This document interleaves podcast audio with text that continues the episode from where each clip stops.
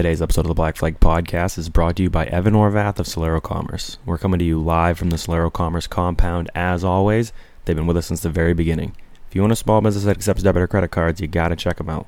Contact Evan Orvath or get in touch with one of us, and we'll get you a free second opinion on your current merchant service provider. Today's episode is also brought to you by PlanBSales.com and CircleBDiecast.com. If you're looking for any diecasts or any other NASCAR memorabilia, be sure to check them out. Use promo code BFP123 for free shipping on orders over $20. Brad Keselowski is going to be shown the black flag. It's the Black Flag Podcast. Every fucking week. Fuck, I hate my fucking job. Race analysis. Yeah, but only girls pull hair, so. He forgets that if they changed the rules and took the champions provisional away, he wouldn't have been able to race the last two years. So, uh, Occasional alcohol consumption. Jimmie Johnson is on pit road because I think he's the leader. And calling people on their shit. It refrains me from not beating the shit out of you right now because you asked me stupid questions. This week's Black Flag Podcast is now in session. Hey, we edged out, we beat them, so it's all good.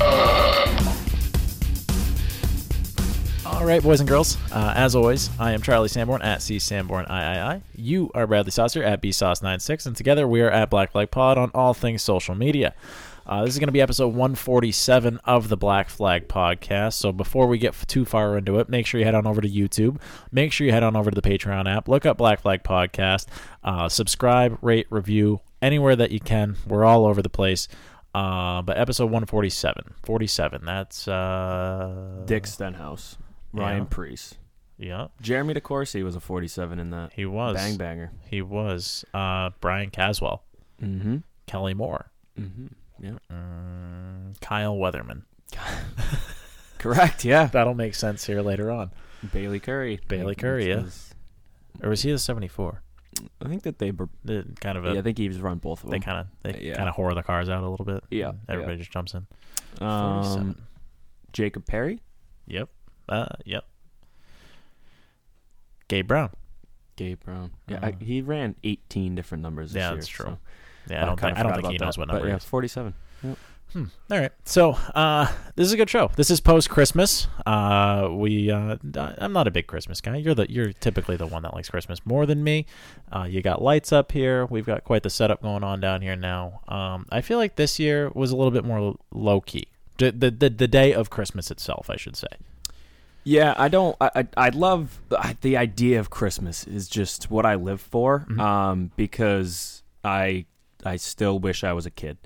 Um, like I was telling my dad, I'm like, yeah, it. I just it's like Christmas is supposed to be exciting. It's supposed to be something you look forward to. The magic Um, of it.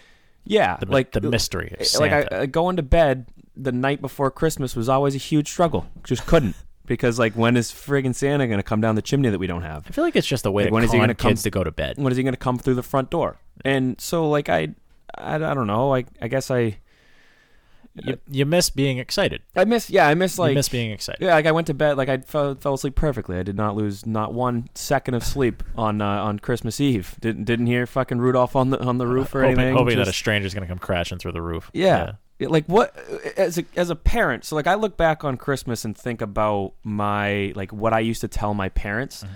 And I remember very vividly being like, "Oh yeah, freaking neighbor's house, dude. They, freak, I saw Rudolph on top of their house. Like, what kind of fucking drugs do the parents think that the kids are on? The thing that I don't understand is that how. So again, we we we've all woke, woken up to a Christmas morning, right? How did we never put two and two together that Santa always had the same wrapping paper as our parents?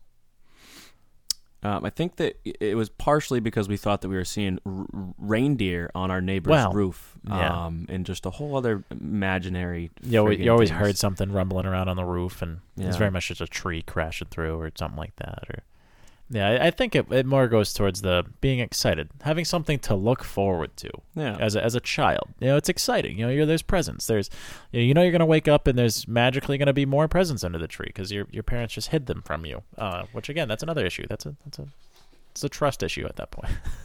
that's how you build Well, trust. now you're reading too much into it.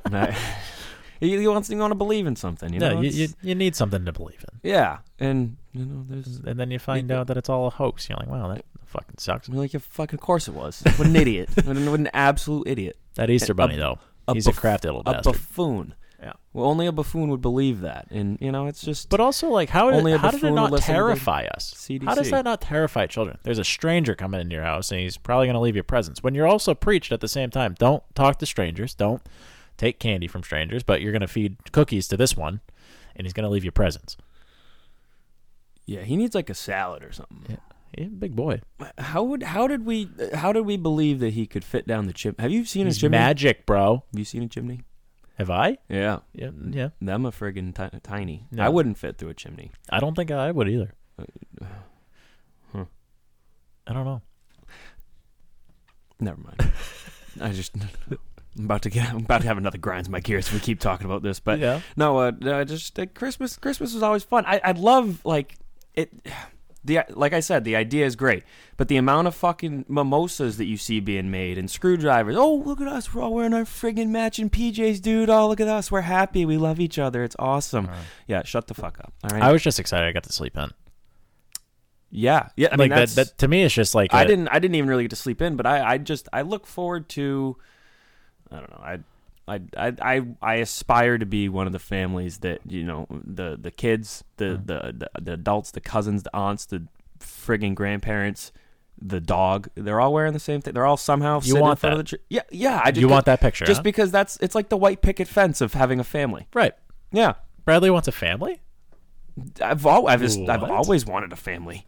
What do you think? I still like Christmas because I have that that fairy tale in my head that oh it's gonna be awesome. I'm gonna wake up and I'm gonna be someone's favorite person tomorrow. Hmm. But you're not. I like that. well, I'm not. Well, I'm not. I'm not. To, or Well- you're not. Oh, I got your present. You did, yeah. I, and, and and I was driving home on Christmas Day. Like Christmas, ever since I started working at the post office too, it's like Christmas comes and goes, and I'm like, oh sh- right, yeah, Christmas was yesterday. Right. Like that's that's very much how it goes. And I bought most of my presents on Christmas Eve. Oh my god, same. Um, I think all of them. hundred percent of mine I bought. like I, I went into um what's that place in the mall that everyone gets there like it's the like like I, I I know that the Golden Girls T-shirt is from the, that place Newbury Comics. that one so I walked into that place and the line was so long that I started to get clammy and I turned around and walked right back out really, yeah I don't I Spencer's pulled through very hard for me. ah see I forgot Spencer sells things other than feminine. Dildos. well yeah I was gonna use the politically correct term Nah, but you know fuck it. Mm, just Literally. We're gonna have to. We should. There's a. Yep. Yep. Well, I was gonna say I uh, I was trying to watch my language around our guest, and Right. then we we've rattled off five minutes in forty five different cuss words. So I guess that we're just we're back to. Well, we I didn't. I mean, we I- didn't with him. I feel. No, we didn't. But then also, I can't wait for his parents to hear the beginning of this, though. But That- just that'll be a listening, yeah. But listening, like back through our intro. I mean, that they, to have known. The, I, I was listening to our intro. Kyle He- Bush has it eighteen times He as well. he listens to it, so Well, I mean, his parents let him listen to us to begin with. True. So I mean, they must they must know, right?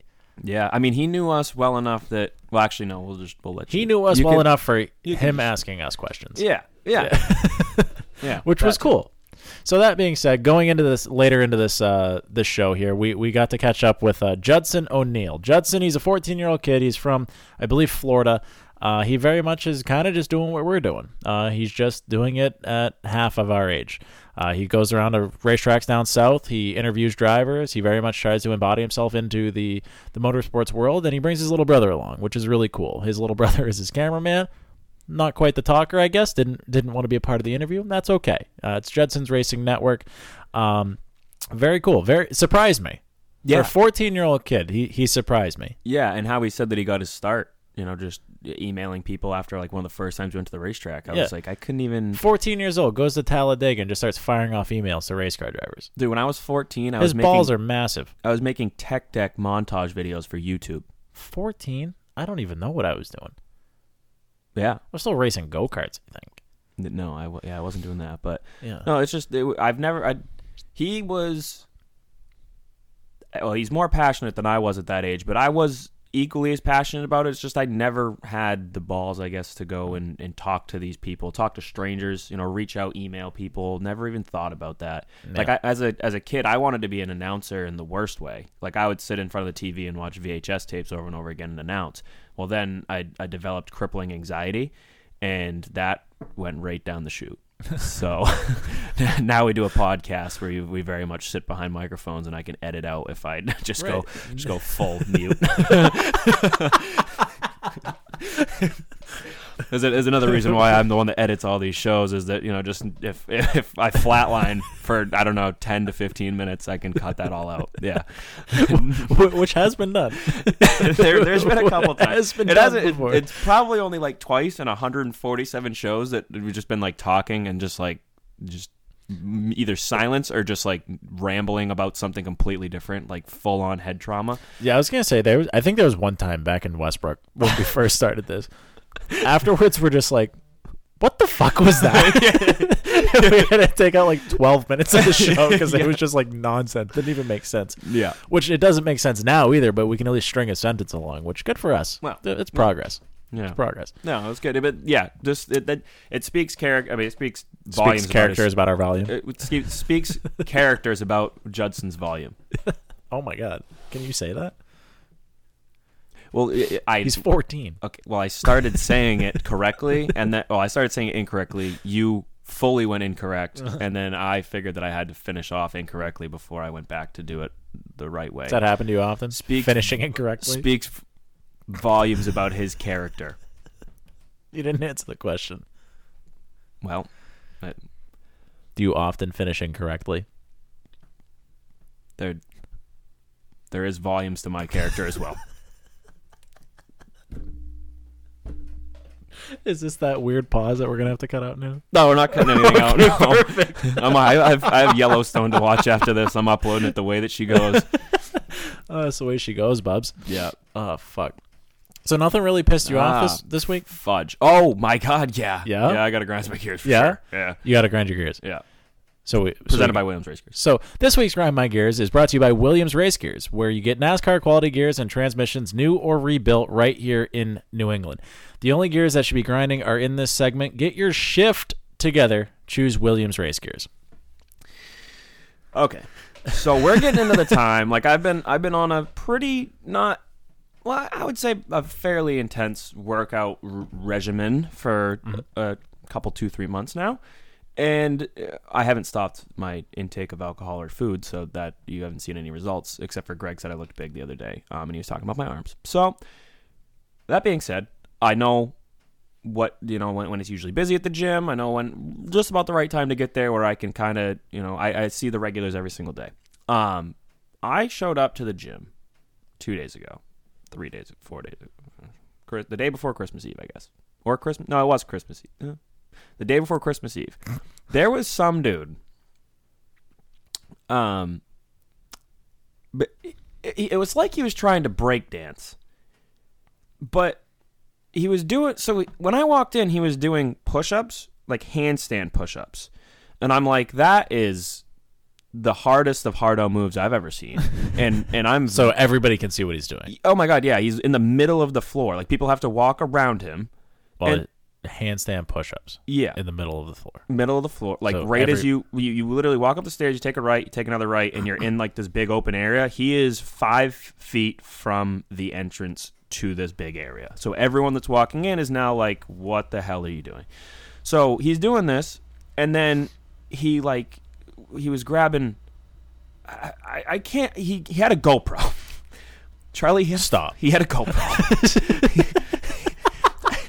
he had a I- like, and and I don't know what he Was it on like on him or was it pointed at him? it was pointed at him. He had the tripod and everything. He was set. He would set it up in the like. The, now he's in the middle of the machines, like setting the GoPro up, so people are like stepping around it and over it. And See, now I'm angry. now he's going back. Like he's he went from doing handstand push-ups, which I feel like are pretty difficult, and you should just. Then, then he went to the wall push-ups, where his feet are against the wall, and and uh, I don't know who he was showing the video to, but it like the handstand push-ups were somewhat impressive, but you're the the GoPro, the view is like your head and like maybe a little bit of your shoulders. Like you can't see the whole. The- so I don't understand it. I just, but it, it ooh, it irked the hell out of me because every random person that was walking into the gym was now on video, and the Planet Fitness employees kept walking by, and right above this feller's head is the lunk alarm. And I don't know if you know what that means, but if you're basically being a hardo, they set an alarm off. And I have never. I've been to a Planet Fitness a thousand times, and I've never seen any more hardo move than doing handstand push-ups in the middle of the floor. This is an alarm to call you out on being a fucking idiot. with a GoPro. What do you like? So I, I guess my question is, it, it, handstand push-ups, fine. That's okay. Like do Yeah. do your thing, right? Sure, do it. Not a problem. Did he have to go to Planet Fitness in the middle of the floor to do it? No, there's there's quite literally floor uh, everywhere. Yeah, Like he could have done sure. it like in his driveway, right? and it would have it, it almost was like yeah planet fitness is the walmart of gyms but if you were doing handstand push-ups in a walmart everyone would walk by and be like yep that makes sense like you're at a gym that has equipment and you're just on you're just do, You're just using your you body weight, yeah. which you can do quite literally in your living room, I assume, right? mm-hmm. yeah But he, he made a point to make sure everybody saw what he was doing. Oh my god Yeah, fuck that guy. yeah Fuck that guy. and like he he to the point where in front of the whole weights there's like six or seven benches and he put the GoPro like up on the weights and then do all of his sets with the free weights with like Was he screaming while he was doing it too? he had it shooting behind him actually while like on him while he was looking at himself in the mirror and i just cannot He sounds like the guy that would jerk off to his own video of him doing a workout. that's mhm. yeah. that, that's the I don't know yeah. I, I i i i was speechless. Hmm. I was speechless. Were, were you able to perform your duties while this guy was doing his thing, or were you just sitting there flabbergasted and no, getting I more and more I, angry? I didn't really i didn't jerk off. Well, oh, that what? Well, that speaks volumes about your volume and how you finish incorrectly or whatever. so right. so what is your So grinds my, my- my, my grinds my gears. So I, I very much work with the general public. That can be very hard at times, right? So one thing that I that irritates the ever loving shit about me or uh, to me is that it, I don't know if it's me or if I just look too far into it, but social certain social cues from people fucking make me want to just strike them right in the face. So I I I I stand at a desk, right? And I, I have to introduce myself and, and check people in, right? It seems fairly straightforward. Now I, I work in an auto repair facility, and, and one thing that drives me absolutely fucking nuts, grinds my gears, if you will. People come in, and eh, what's the first thing that you would do if you walk up to a desk? I don't know, say like your name, right? yeah Well, all too often people come in and they just throw their keys at me and they slide across the desk and bump right into me. And they're like, here for a nine o'clock. I'm like, okay, do you, do you, do you have a name or we just, am I supposed to pretend like I know what the fuck is going on? And, and they like Gronk spike it. Another thing that really pisses me off, they'll do the same thing and they'll wait sometimes until after the fact to let me know. Like I'll, I'll get them all cashed out, ready to go. Like, here's your paperwork, here's your receipt. Oh, I had a coupon. Okay, so you waited until after you paid for your goods and services to tell me you had a coupon. well they just they, you should have known but not, but now they had a coupon but now I have to completely redo everything um, and give them a refund and then explain to them that they're not going to get their money back in like five to seven business days. And then they're mad at me yeah when th- it's like you you're the you came here with full intentions of using this and you waited until after you paid and this is my fault? Yeah, the social cues thing is is interesting because yeah, uh, every once in a while, like I, I don't. The thoughts that go through my head when I'm in public are just Oh um, unbelievable. Um, most of the time, it's who who raised you, Yes. or like who like yeah. I I have never once gone to like I don't know the doctors and just whip my balls out and be like, "Here, I'm here for ten o'clock." Like, yeah. like what? No, like Hey, how you doing? Yeah. uh, my name's Brad. Yeah. name Brad.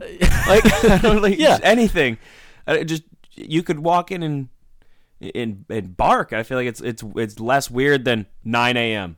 Excuse me. yeah, exactly. what are you, the fucking grandfather clock? Yeah, and they'll wait till they're like two steps away from the desk too, and they're just like they like sling the keys at me. I'm like, what the fuck am I supposed to do with that? like, am I, am I the key rack? Like, am I? Are we at your home? Are you just slinging your shit out? Like, what?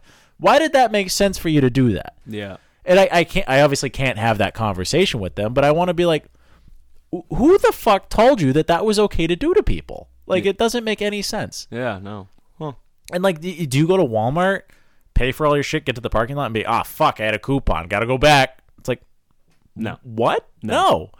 No, you, that's when you, you it's any any reasonable human would be like, well, chalk that up as a loss. Yeah. Or like come back next time and use it. Like, Yeah, like I promise you'll need an oil change again at some point. But like, blows my fucking mind. I yeah, I don't I don't. No, I it's I And can't. It's, a every it's a day. topic that we could just have a podcast on humans in public Uh, because it's just in, Oh my god! Another thing, just, The- I'm, the I'm getting sweaty. the phone will go off too, right? No. All right. Uh, you know, I, I'm like two weeks out. Oh, you don't have anything sooner? I'm two weeks out. Yeah. well, if I did, I would have said that. Yeah. Yeah.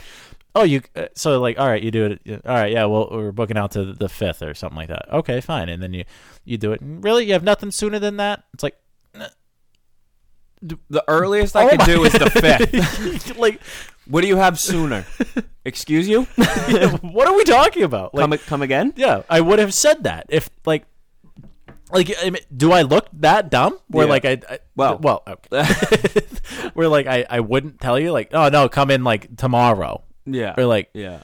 Mm. and or like I'll give them the options like, hey, if if you leave it with me, you know, I'll, I'll try to get it. Oh, I, well, I can't leave it. Okay, well then we're we're like a week out. Well, I can't do that. Well, I'm trying to work with you here. I don't, I don't know, like I'm. I, I don't understand where those Yeah. people came from because if you've worked customer service or like with the public at all, you you just kind of I, I don't know even with like family or like you know close friends whatever when we go through the drive-through if anyone's like any sort of rude it irks me Oh my i get pissed because i'm like i've never worked fast food and i can only imagine like i, I would there's a reason why i haven't worked fast food Right, right. like th- those people are getting paid. Well, now they're getting paid, you know, more than More I than do. us, but, yeah. but but like the people that they have to deal with, like uh, five. What? Biggie, huh? yeah, like, dude, the, the, that's the people. The amount of times I've gone to a Taco Bell KFC combo deal and seen a 2004 Dodge Grand Caravan roll up with 18 people in it, getting everything on the KFC menu. Yeah, there's a reason why I'm I'm very I'm overly nice to. it- It's like their customer service voice. Yeah. Hey, what you what would you like? Oh, let me just uh, give me give me one second. All right, Yeah. yeah. Let me just let me just gander at your menu real quick. All right, yeah. No, I'm good to go now. Take three McDoubles and a McChicken. I knew what I was gonna get from the start, but I felt like you needed a break. It goes a long way. It's just it, goes a just, long it's just courtesy. It's Yeah. you know you, you talk like you I don't know. It's like you're talking to your, your grandparents. One of my something. favorite quotes that's ever come out of Bobby Timmons' mouth. It costs zero dollars to not be an asshole. yeah It's literally free. yeah And some people choose to just be a fucking. Granted, we are dickheads from time to time, but like, usually we're harmless. yeah yeah. We're not out to fucking make someone miserable. Yeah, we're Like- we're dickheads in a completely different way Yeah. than the general public. Like, Yeah. never once have, have we gone to like a you know a Chili's and like I don't know shit on the counter or something. like, like like walked in and like sent- act like you owned the place. Sent Like I mean, the salad back because they made it with their hands at the salad bar. like, like, no, what, I'm wait, not. what do you mean? I'm Like, not certain that the waitress at the Epping Applebee's was thrilled that she had to take the BFP sticker off the wall, but it wasn't there for long. There's no way that it was stuck there. Maybe that was a poor example. Well, there wasn't. We we were We owe her a tip. Apparently, still. apparently we owe her the whole thing, but she they never reached out and they knew who we were. Yeah, and they knew who think- we were. and- we and- very much made a PSA and about it. we don't know if we owe them a tip or not. That's fair. We have talked to the people that were handling our finances um, at the time, and they said that they left a tip. So we'll, you know, it all comes out in the wash, and you know, the statute of limitations are up after we get past three more days. Yes. So. You know, we'll and maybe we'll end up at Epping Applebee's, you know, in the next couple days, and we'll uh, we'll make we'll make things right. yeah, we do have to go to the New Hampshire God. border at some point. it basically it just boils down to people are garbage. Yep, humans are garbage. Humans are dogs garbage. are dogs are great. Um, even like two or three cats I've met Yeah. are pretty all right. Um, Yeah. None that currently live here, but one that did before. Well, yeah, you get it. uh, yeah, my, my aunt's cat, great, great cat, great kitty. Emmy, Um, Emmy was great. yeah, Emmy was great. Yeah. Callie, she's Mhm. a cat. yeah, Yeah. she is a feline. yeah. But yeah, no. Um, that was. I think that uh, the the episode, the uh, interview that we have coming up here was something that took us a little bit by not surprise, but it it flowed a lot better than I thought it was going Yeah. to. Judson, Um, Judson O'Neill again. He very, very mature. Uh, 14 year old, very well put together, very professional. However, uh, we made it our priority, I think, to let him know it's okay to be a 14 year old kid from time to time. Yeah. Um, you know, we very much we we get engrossed in what we do. Sometimes we get cunty. Sometimes we get maybe a little bit too 14 year old. Uh, there is a fine line. There is a balance somewhere, and uh, We'll find it one day. Yeah, hopefully not soon. But um, I, I will. I will say that um, for the Patreon pals that that have noticed already, um, their YouTube only lets us up. Uh, lets us allows us. Lets us.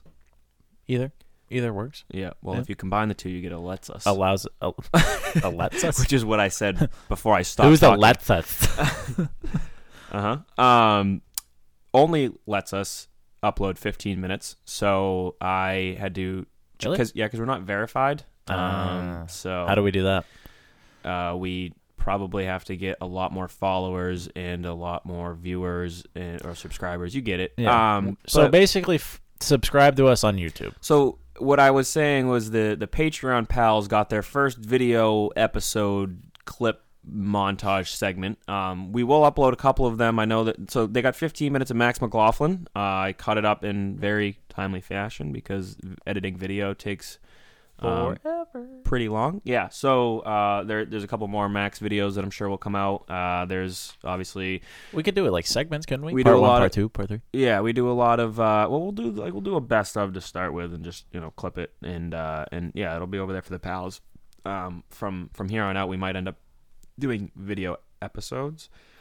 But I guess with 15 minutes, I don't know how that's going to work, but um regardless, there's uh the, the Max McLaughlin one is up right now and uh there's uh, a whole bunch still on my laptop, a couple that I have downloaded and I've started to piece uh, pick away at, so those will uh, those will be up on the Patreon soon. So that is uh the that is extra content that will be coming to the pals so that you can uh, you can watch with us as well as as uh, listen obviously to the podcast and that uh the the videos will be just listed on Patreon. So that's an exclusive for all the Patreons there, uh, Patreon pals there. And uh, on top of that, we are running a uh, pre-order on our website right now, blackflagpodcast.com.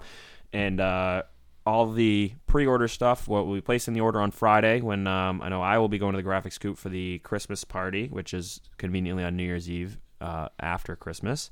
And um, we'll be giving them the order. And 20% of everything that we raise will go to Stand Up to Cancer in Jeremy's name, in memory of Jeremy. And um, yeah, so if you've been waiting on ordering some merchandise, head over to the website and, uh, and order it now. The uh, the beanies, uh, we, we don't have an option on the website that to either choose pom pom or uh, no pom, but just uh, figure out a way to message us if you want a pom pom beanie if it's that dire. We also can do different colors of beanies, um, all the colors. So we do we listed the alternate logo on the website, which is the uh, the BFP that you're you're going to be seeing on your media player right now. Um, that that logo, and uh, the the those I think uh, I think that those will get more popular when more people see them because we ordered a couple, a handful for our gaggle. Um, I know uh, Margaret got a, a blue one, and uh, Cassidy ended up seeing one and uh, seeing that and ordered one. Um, you can get your own color. I think that we have rain. We have the rainbow. We stand with Dan ones up there. We have white, green, red, blue, yellow, whatever. Um, so you can make it your own. You know, obviously get one for your you know for your race cars, black and red. There you go. Yep. So you know you can kind of customize it. We can do the same thing with hats as well. We don't have the pull down um, on the on the hats, but just if if you wanna if you if your heart desires a red beanie, shoot us a message Yeah. and we can get you a red I'm beanie. sure we can make it happen. Yeah. So, um, yeah, that's a little bit what, what we got going on. Also, uh, I believe promo code pickup waives the ten dollar uh, fee for shipping if uh, you you are going to be able to be around the compound at any time, or will be any of the races um, events that we will be coming have coming up, which is not many. Um, the It is very much December. yeah, the Groveton Snow Enduro is probably the next racetrack that I will be at, and then the weekend after that is Atlantic City, and then uh, a very much needed off weekend between Atlantic City and Speed Weeks. Yes. Yeah, so yeah, that Yeah. was that was the housekeeping. Yeah. So this has been episode 147. Uh, again, look forward to learning about who Judson O'Neill is, what he's all about, and uh, hopefully we get to meet up with him, bring him to some racetracks around uh, the north here, and then maybe we'll meet up with him down south, and he can show us around a little bit. But uh, Yeah, and And- uh, and uh, and and next week, I'm uh, pretty pretty excited for next week. Uh, got some news that will drop maybe when the show comes out, maybe before, but pretty excited. And Charlie's giving me the, the head nod like a dog that's kind of confused at what they just heard. So, you know, he knows, I guess, as much as y'all do. Yeah. But uh, yeah, we'll uh, we'll we'll be back obviously next week. And uh, here is our good pal Judson O'Neill. All right. So, uh, as we just introduced, uh, this is a kid who uh, he puts the work down. He goes to the same place as we do. Uh, we do cross paths. Uh, I, I feel like a few times, and we exchanged information at the uh, the first snowball derby that we took part in uh, two years ago in 2020. Uh, I finally utilized that today, and now on the other side of the Zoom call, we got Judson O'Neill. What's up, Paul? Man, I've been so excited to uh, join this. I know you messaged me today. I'm like, oh dang, they finally invited me. I've been waiting for this. So, um, uh, but I appreciate you guys having me on. Uh, so yeah, today's been good. Uh, I guess I finished building this little like V8 engine kit thing where it's like uh just this little model of it. So now I know everything about cars. So I know Charlie, you race a little bit, so you should let me uh build your next race car for you.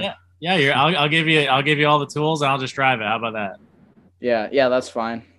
So so going off of that, man. I mean, you, you got this cool little network, Judson's Racing Network, and you know, uh, you know, we see you all over the place. So you know, what what initially gets you started? You know, why why do you like racing so much? Why are you at the racetrack?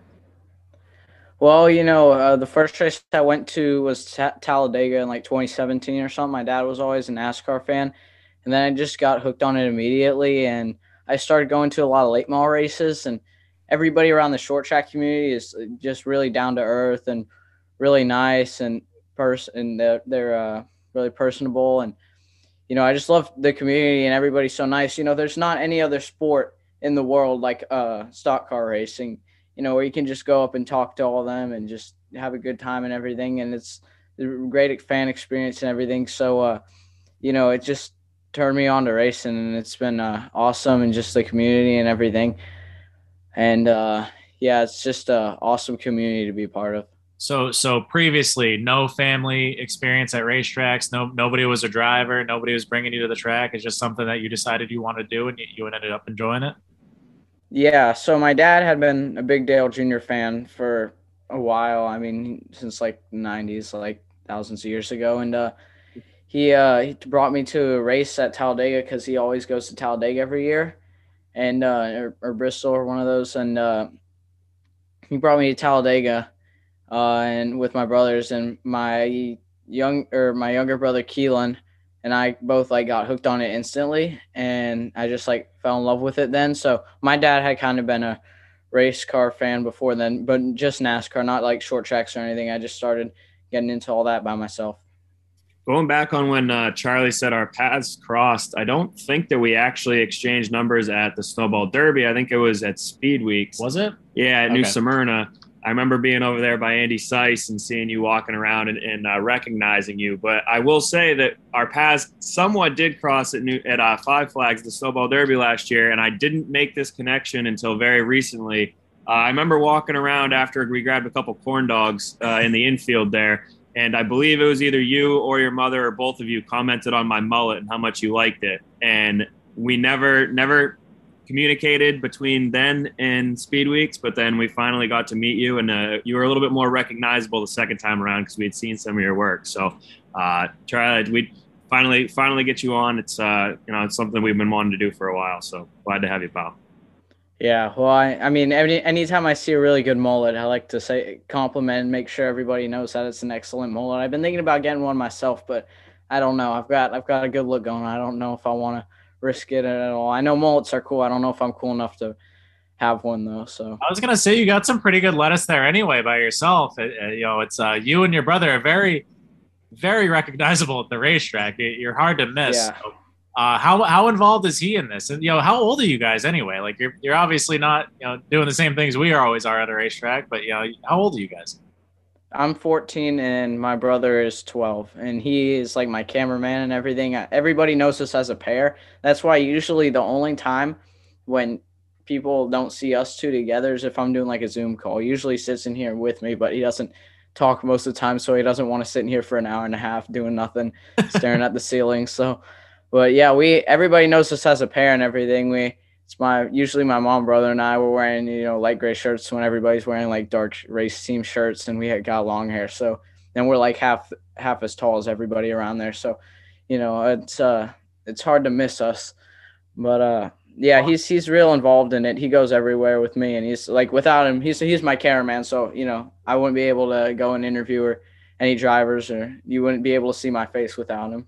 Well, I was gonna say that, that that's kind of what you know what we're all about too. You know, what we want to do is incorporate as many people as humanly possible. We don't care how old you are, how big you are, how small you are, what color you are, anything like that. We just want as many people at the racetrack as possible. So I think the first time that we saw you, were like, "What's that all about?" That you, you piqued our interest, and you know, uh, you know, kind of led us to where we are today. But you know, having having JRN J- Judson's Racing Network, tell us about that. Like, what your goal is and what you're trying to do with it. You know, what you and your brother are doing at these racetracks. Yeah, so it kind of started a couple years ago, almost like three years ago, and one day I was just like, you know what, I'm just gonna like email some race teams or whatever. I don't I don't even remember like why or how I started it, but I just like started just doing some phone calls with some drivers and people and posting them on YouTube. I mean, it wasn't like I like blew up or anything. That's not why. I just posted them on there and did that. And then I started making a lot of connections around the racetrack. I was more looking at NASCAR at first, and then I started attending a lot of late model races down south.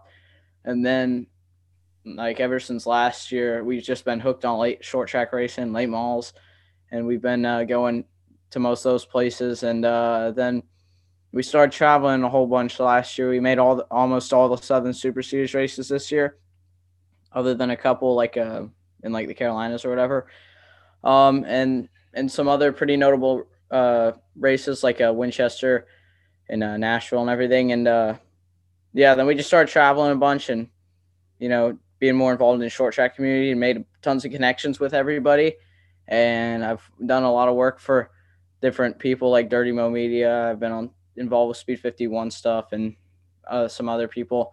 And uh, yeah, we we our future vision is uh we I want to be a NASCAR reporter one day. I mean, I love short track racing, that's where it's at, but you know, NASCAR's where all the you know, that's where all TV and you know, money's at. So I'm pursuing a career in that. And uh but yeah, I love short track racing. Basically, as long as I can be anywhere around racing, like talking about it or talking to people in a race car, that's fine with me. So, have you ever had any interest in actually driving yourself? Well, it'd be awesome to, but there's two reasons why. First of all, it's like super expensive, and I've got a good career going for me in this. I made some connections, you know.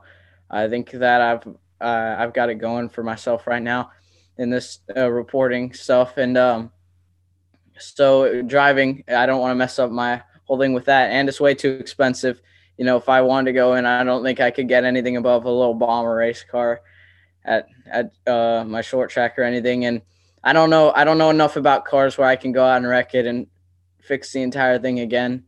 So you know, once maybe once I learn a little bit about cars and start making my own money, then yeah, uh, maybe I'll I'll do it a little bit. But I don't think I'm ever I don't ever see myself in a race car. Uh, you, are uh, obviously doing pretty good for being 14. I don't even know that I could send an email at 14.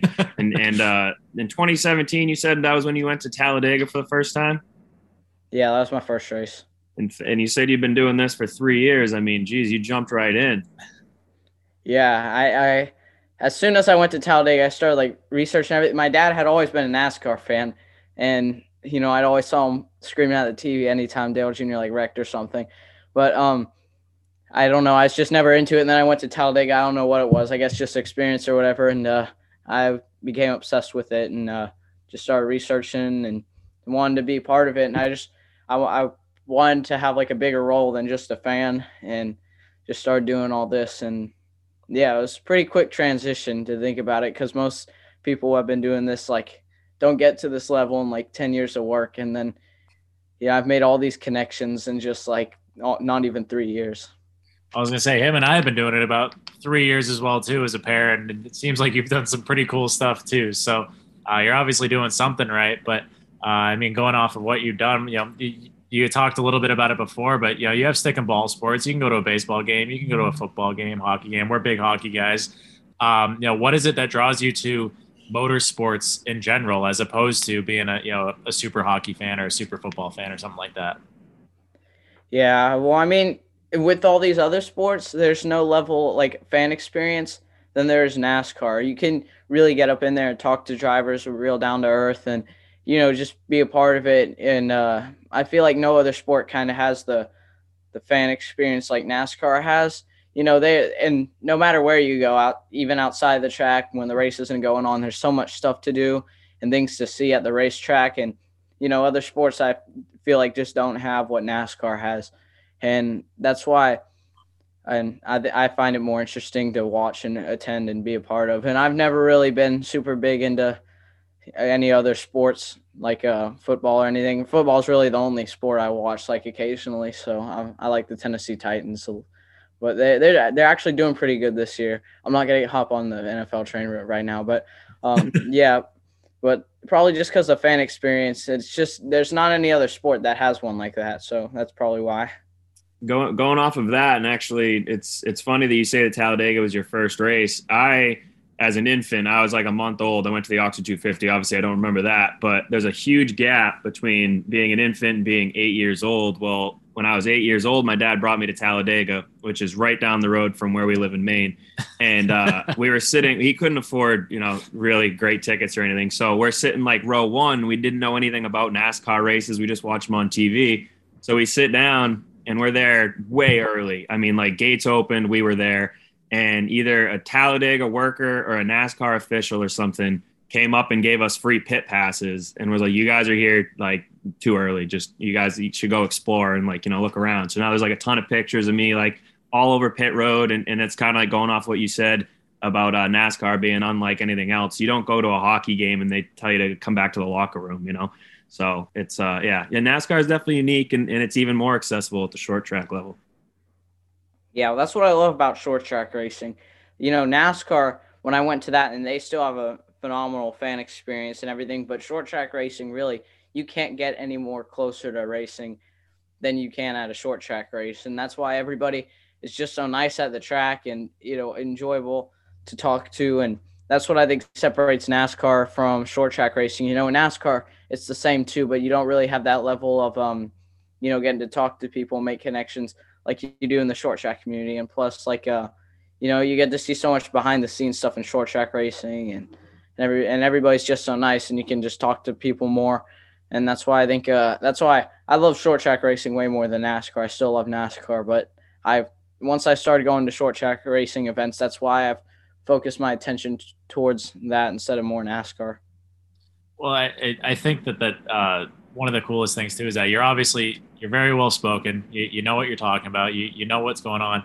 Right over your shoulder there, I see it was a Kyle Weatherman, or is that a is that a Bayley Currey? What is that? Yeah, that's a that's a Kyle Weatherman diecast from Xfinity last year's Back the Blue. I yeah, I like my police, so I had to get that car. And then uh, not to yeah, be rude to Kyle Weatherman, but I don't know that there's a lot of Kyle Weatherman diecasts hanging around. So the fact that you you're you're in it at that point, you, you know what you're doing, and you're invested in it that much. That's really cool to see at such a young age. Yeah, well, I appreciate it. I know I don't have too much of a setup right now. I'm at my grandparents' house. I don't have too many of those uh, 124 scaled cars or anything, but I was, I was like, you know, that was probably the best looking scheme, so I had to get that one. Well, you know, shameless yeah. plug. Just head on over to PlanBSales.com. Use uh, promo code BFP123, and uh, we'll, we'll we'll get you hooked up there with some free shipping. All right, yeah, I'll, I'll, have to do that next time I order. I'm not that I order much. I, I mean, my bank accounts probably not like your guys, as I don't have a job or anything. So, uh, but next time I do, I'll have to enter that promo code. So thank you for that. I, I, promise you, growing up is a scam because we have jobs, but we also have uh, just as much money in our bank account. Yeah, you might even have more. yeah, yeah. We yeah. we still got to figure out a uh, Airbnb for Daytona, and they look like they're uh, awfully expensive. So uh, there there's no money whatsoever right now to uh, to be thrown around on diecast, unfortunately. But yeah, uh, if this is a life you're looking forward to, we very much have plane tickets to Florida for the Daytona 500, and we have no idea where we're staying yet. So yeah, that that's kind of how we roll anyway. We, we showed up a day early to the Snowball Derby and had no idea where we were staying as we were landing in the plane. So um, just get used to things like that, I guess. yeah. Yeah. I mean, I had the same experience. Last year was my first Derby. And when I went to that, we got there and uh, there was this one hotel, was a Super 8. You know, they like um, raise their prices for race weekend like that And so, uh, and you have to book it way ahead of time. Well, we hadn't booked it that much ahead of time. I, we booked it like, like three or four weeks ahead of time, which sounds like a lot, but it's not. And uh, some of these guys book it like a year in advance. And uh, so we got there, and basically, uh, yeah, we realized we weren't staying there after a while. Um, that was don't stay at the Super Eight. Um, it's not a great place. Um, and so I guess that's life feel like- experience. we probably could have told you that before you even booked it. yeah, yeah. I mean, it, it should be common sense, but you know, and it, it's like it's one of those things where like you know what, I'll sacrifice anything to be at a racetrack, but when it's that bad, you don't you change your mind. So um, anyway, we went to the uh, we we sat in the parking lot for like three hours looking for a hotel. We had already gotten there at like ten o'clock because we had to wait because we were doing some stuff for Dirty Mo Media that week. We had to uh, wait for them to send all their stuff to our address and get all their shirts and hoodies and everything to wear at the racetrack. So we weren't able to leave till like five, and it was like a six-hour drive. So then by the time we got there, it was already super late, and now we're sitting in the parking lot waiting for a place to stay. And by the time we finally find one, um, it was uh, it was a hotel, and that room had just been renovated like a couple days ago, and they just opened it up, and so we're like the first people to stay there, and that's pretty much the only reason we found a place to stay that wasn't like two hours away from the track because they had the bridge closed. Um, it was because they just renovated that room and just opened it up. that that's I like that. Uh, no, we'll we'll have to do a jersey swap or something too. I like those JRN shirts. We'll have to do. Yeah, I know everybody's been asking us for uh, JRN shirts, and I know they're they're really nice. I like the logo on it too, but um, it's uh we just haven't got around to making like enough to. We've only made enough for our ourselves to wear, but I think come like probably after Speedfest by the World Series, we should have them. I mean, I've Tim Horvath and everything. I've been talking to him a bunch, and so we we're definitely getting some shirts and hats made. We just uh, haven't got around to it yet. Yeah, Tim. Tim's a great guy. Yeah, we, like we know Tim. We know Tim. Yeah. Yeah, he's Uh, super nice guy. I don't think you could get much nicer than he is.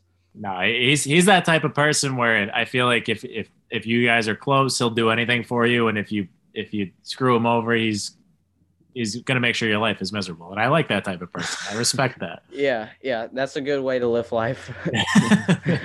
Uh, so uh, go, you know, going forward, I mean, you, you talked about you know going to these short track races compared to NASCAR races. You love them both. Obviously, we do too. We've we've done it all. And um, you know, what are some of the differences that you see when you go to these events, and what what you know what what what you know is it that draws you to you know, a short track race, or compare maybe even the Derby or something like that to a NASCAR race you've been to? well, first of all, with NASCAR versus short tracks, there's a lot more people at NASCAR, and you know you got to have backstage passes and everything to get everywhere. I mean, obviously you still have more level of um, experience in like an NFL game, but um, you know it's it's uh, harder to talk to drivers and people, and it's uh, all the drivers, even in NASCAR, are pretty down to earth, unlike m- other uh, um, athletes. And uh, I think short track racing it takes it another to the next step of down to earth and and uh, just talking to everybody. And I think short track you can really get more involved in it. Like right now, if I wanted to, I could probably go and call someone and they'd probably let me uh work on their race car and like clean the windshield or something at the racetrack every weekend. In NASCAR, I don't think I could do that right now. And um, you know, it's just uh you you get to make more connections and talk to everybody more and and that and there's not uh you know you feel feel like I I'm more special and appreciated in that community Uh because in NASCAR you know there's there's probably a lot of people uh, uh try and do the same thing I am and stuff and showing short tracks you know uh, we're kind of like celebrities we walk around we're like you know you don't see a lot of kids our age involved in short track racing anymore like there used to be which is a shame and that's what my goal is I want to bring more of youth into uh, racing especially short track racing because you know it's it's kind of dying off within the youth. You know, obviously short track racing. I'm not saying it's dying or anything, but uh, you know, you don't see kids around it much anymore. And you know, who's gonna who's gonna take over when all the old people are dead? So um, you know, Like we, us. we need yeah yeah. Well, you're not you're not that old. You're not. So yeah, you, you handle you handle getting the uh, the younger kids to the racetrack, and we'll get the bigger kids to the racetrack, and we'll we'll tag team this right now. Yeah. yeah. No, I like that. That's a hell of an idea. But um, th- so going off of that, you know, Brad, Bradley and I, we, we've we've gotten to the point, not that we're famous by any means or anything like that, but we gotten to the point where like we'll start going places and we will very much have a conversation with somebody like we are best friends and then afterwards we look at each other we're like who the hell was that? And we, neither of us had any idea so no no bro that happens to me all the time especially well it doesn't happen to me as much as it does my brother because he doesn't have social media or anything and you know I, I scroll through facebook and i see you know pictures of everybody at the racetrack and we'll be talking to like somebody uh, like eddie mercer for instance he won the snowball derby um, back in 05 and you know, we were talking to him and I didn't even know who he was. And uh, my brother didn't either. And, you know, we see him every weekend. And then I think Jake Finch pointed out to us that that was him. And different people I'll be talking to. My brother's like, who is that? And I'm like, oh, well, yeah. like, uh, if he won in 2005 and you're 14. Yeah, I wasn't born yet. yeah. Yikes. All right. So we are, we're officially old. Thank yeah, you for that. We're oldish. Yeah. Damn. Uh, no, so so with with those experiences though, we've also had people come up to us where they're like, "Oh my, you know who we are?" Like, have you ever had that? Like, who's one of the cooler people that have come up to you and you're like, "You know who I am?" Like, why why are we talking right now? Well, uh, a couple examples. I was at a gas station, and uh, it was like right outside Five Flags Speedways for like the Blizzard race or whatever. I think that was the one in either July or October, one of the last ones. And uh, we were in there and Chris Davidson, the Pro Late Model champion from last year, was in there, and I'm like, oh well, I haven't met him yet. Because anybody at the racetrack that uh, you know I just that I haven't met yet, I just throw him a business card. and I'm like, hey, I'm probably gonna interview tomorrow, and uh, and we saw him, and so I gave him a business card and everything, and he's like, oh yeah, we know who you are, everybody knows who you are and stuff, and I was like, oh really? And he's all the way from Texas and everything, and so um, that was real nice, and then he uh then like 10 seconds later, I've literally only known this guy for like three minutes and he hands me like $500 in sponsorship. And, and I'm like, what? And I'm like, so then, uh, you know, cause that goes a long ways in hotel costs and everything, you know, for us, we, we didn't even know we were going to make Winchester till like four days before it happened because all these people helped us, uh, and with sponsorship and everything. And so that's probably one of the more notable ones. And, uh, cause, you know, without all these people and, sponsorship, we probably wouldn't have made half the races we went to because uh, it's you know it's not like I'm making any money and so I have to rely on my mom. So uh, and then another one we we went to the Nashville Fairgrounds Speedway. I'm gonna try and make this short because I overcomplicate everything and tend to repeat the same thing over and over again. But um, we were we were there and uh, we were talking to Stephen Nasse and he's like, oh, because it was like I don't know, probably like nine or ten in the morning. No one was there yet, not even the haulers. They're still parking. We just we were doing loops around the track, eating goldfish, you know, normal stuff. And um, we were talking to Stephen Nasse, and he's like, "Oh, you guys uh seen Dale yet?" I'm like, "Dale who?" And he's like, "Oh, Junior's here." I'm like, "How did I not know that?" and uh, me, I'm I'm always trying to act professional and stuff. I don't I tend to not ask people for autographs that much, just because I mean, in my mind, I'm like, dang, that that autograph would look really cool above my bed. But um, I'm, I'm like trying to keep it professional. I'm like, no, we're best friends. Like, uh, um, and uh, we, I was like instantly, I because I had never met Dale Jr. before, and we had worked for Dirty Mo Media at the Snowball Derby the year before, and because I had done that through Mike Davis and everything, and I was like, oh dang, this is gonna be exciting. And you know, there wasn't even a lot of people there yet, and uh, they had a press release and stuff, and like uh, or like media there and everything, and he went on stage and um they had a line for like autographs and stuff, and so instantly Keelan and I ran up to the front, and um, we were the first people to talk to, and we walked up, and he already knew who we were because we got to work for him last year, and it's like I know I expected him to know who we were just because you know we we worked for the man, but um, you know just that feeling of when you go and shake his hand and he says your name and you're like, dang, he knows my name. So and I I don't try and like you know, I always try to act professionally. Hand me a hero card, and they're like, "Here, you can get him to sign." I'm like, "Oh no, thanks, I'm good." And I, and then I instantly regretted that when I walked away. so, um, but yeah, I'm. I hope hopefully I could see him again or something. He's he's he's really down to earth and stuff like any other uh, short track racer, and uh, so uh, he's he's cool to talk to. But that was kind of like the first time because uh, when I was finally starting to get my name out there, and because you you got to p- feel pretty special when Dale Jr. knows who you are. I was gonna say when you walk up and Dale Jr. knows your name before you say it, that's a pretty big accomplishment. That's cool.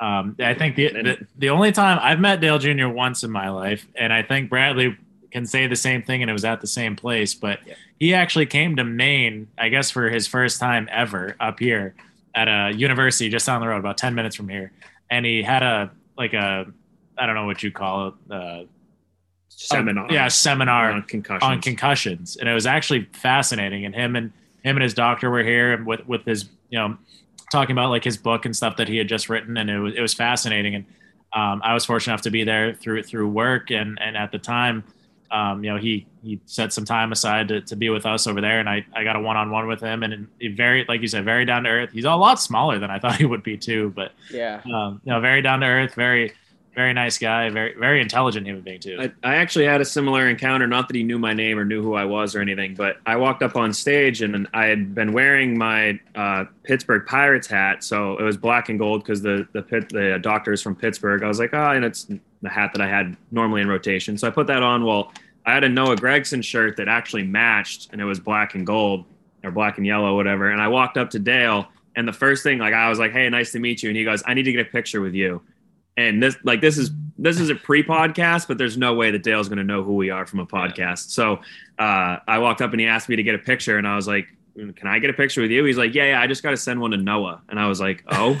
And at the time we didn't know who noah was either. Now now i mean now you know come things come full circle. Now we're good friends with noah. But uh, it was just a weird situation. He's that's that's how i mean down to earth guy. He could have just easily s- signed my book and told me you know to leave and he uh, he took the time out to get a picture of me and him for him. Have you ever brought that up to Noah?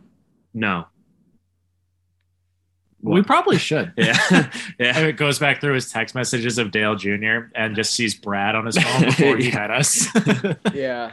It's small. It's a small world. It's it's amazing how many connections you can make in a short amount of time. And I, I have you noticed like going to the racetrack. You said you've been doing this for three years, that- and you're obviously pretty recognizable, and you're getting bigger and bigger. Have you noticed that it's a lot easier to you know walk up to people and talk to them, or people recognizing you and talking to you first, or Yeah, well, I think one thing that helps is because we're kids and stuff, and so you know everybody wants to talk to us because it's like, oh dang, I haven't seen one of them in a while. So, um, uh, yeah, I mean, when I first started, obviously n- nobody knew who I was, like how anybody would start out. But um, you know, basically at a NASCAR race, I mean, if I go to that, like, uh, because I always feel like super like um like special and stuff at a short track because like at Nashville, for instance, we got our passes from the media booth and everything, and um, all the drivers we walked in uh, to the infield, and we just see all the drivers standing in line. They're like, "Oh, what's up, Judson?" And they're waiting for passes because the pit gate doesn't open till eleven, and um,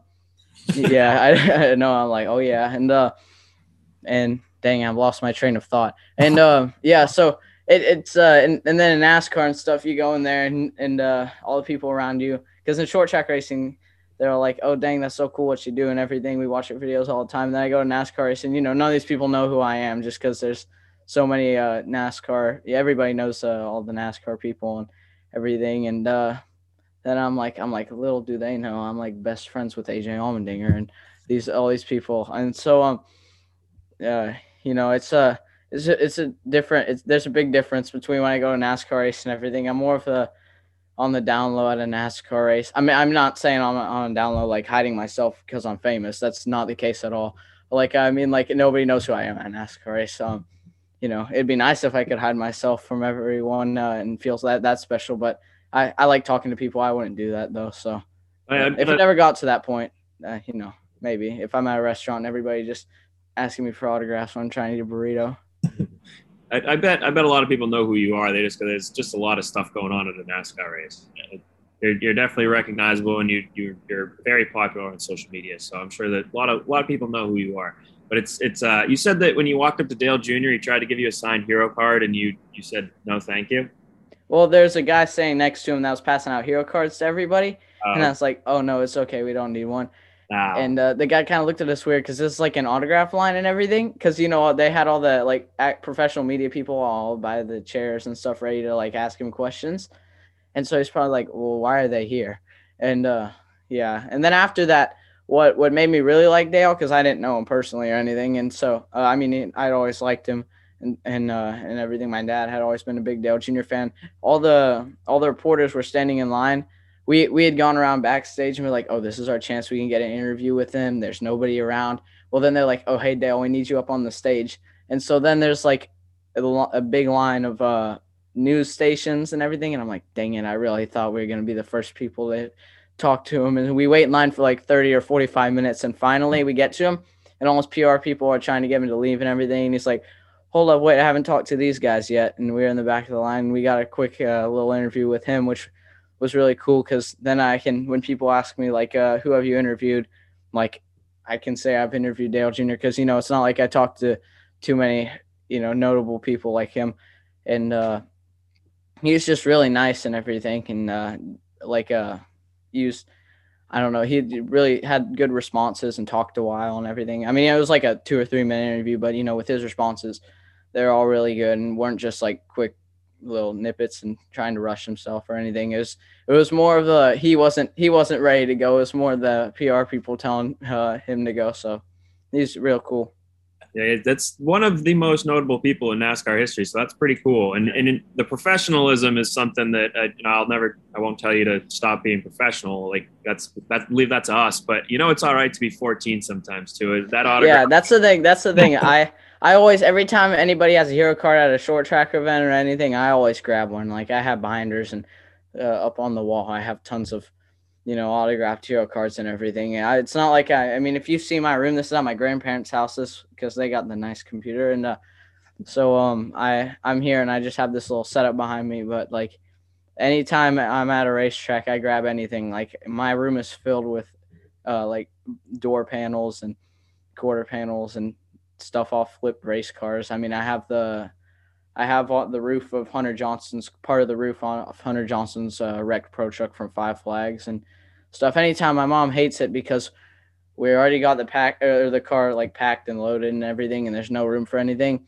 And I'm like, hey, do you mind if we bring home this wrecked race car part? And she's like, no. And, and then the and I have so much more. I don't even know where to put it. It's all just like spread out around my room and I don't even have enough room to sleep in there with all of it. So I'm not sure because everybody just throws it away at the racetrack. What else are you supposed to do? Like one day, I'm gonna be walking around. You guys are gonna come over to uh, my future man cave or whatever in 30 years, and I'm gonna I'm gonna be like pointing to that up on the wall. And I'm gonna be like, oh, see, future um, NASCAR Cup Series driver Corey. That's his late model before he ever started racing, or someone like that. You know, whatever. So uh, know, I'm like, I'm like, mom, one day these will be valuable, and I, I need these. It's a good wall decoration.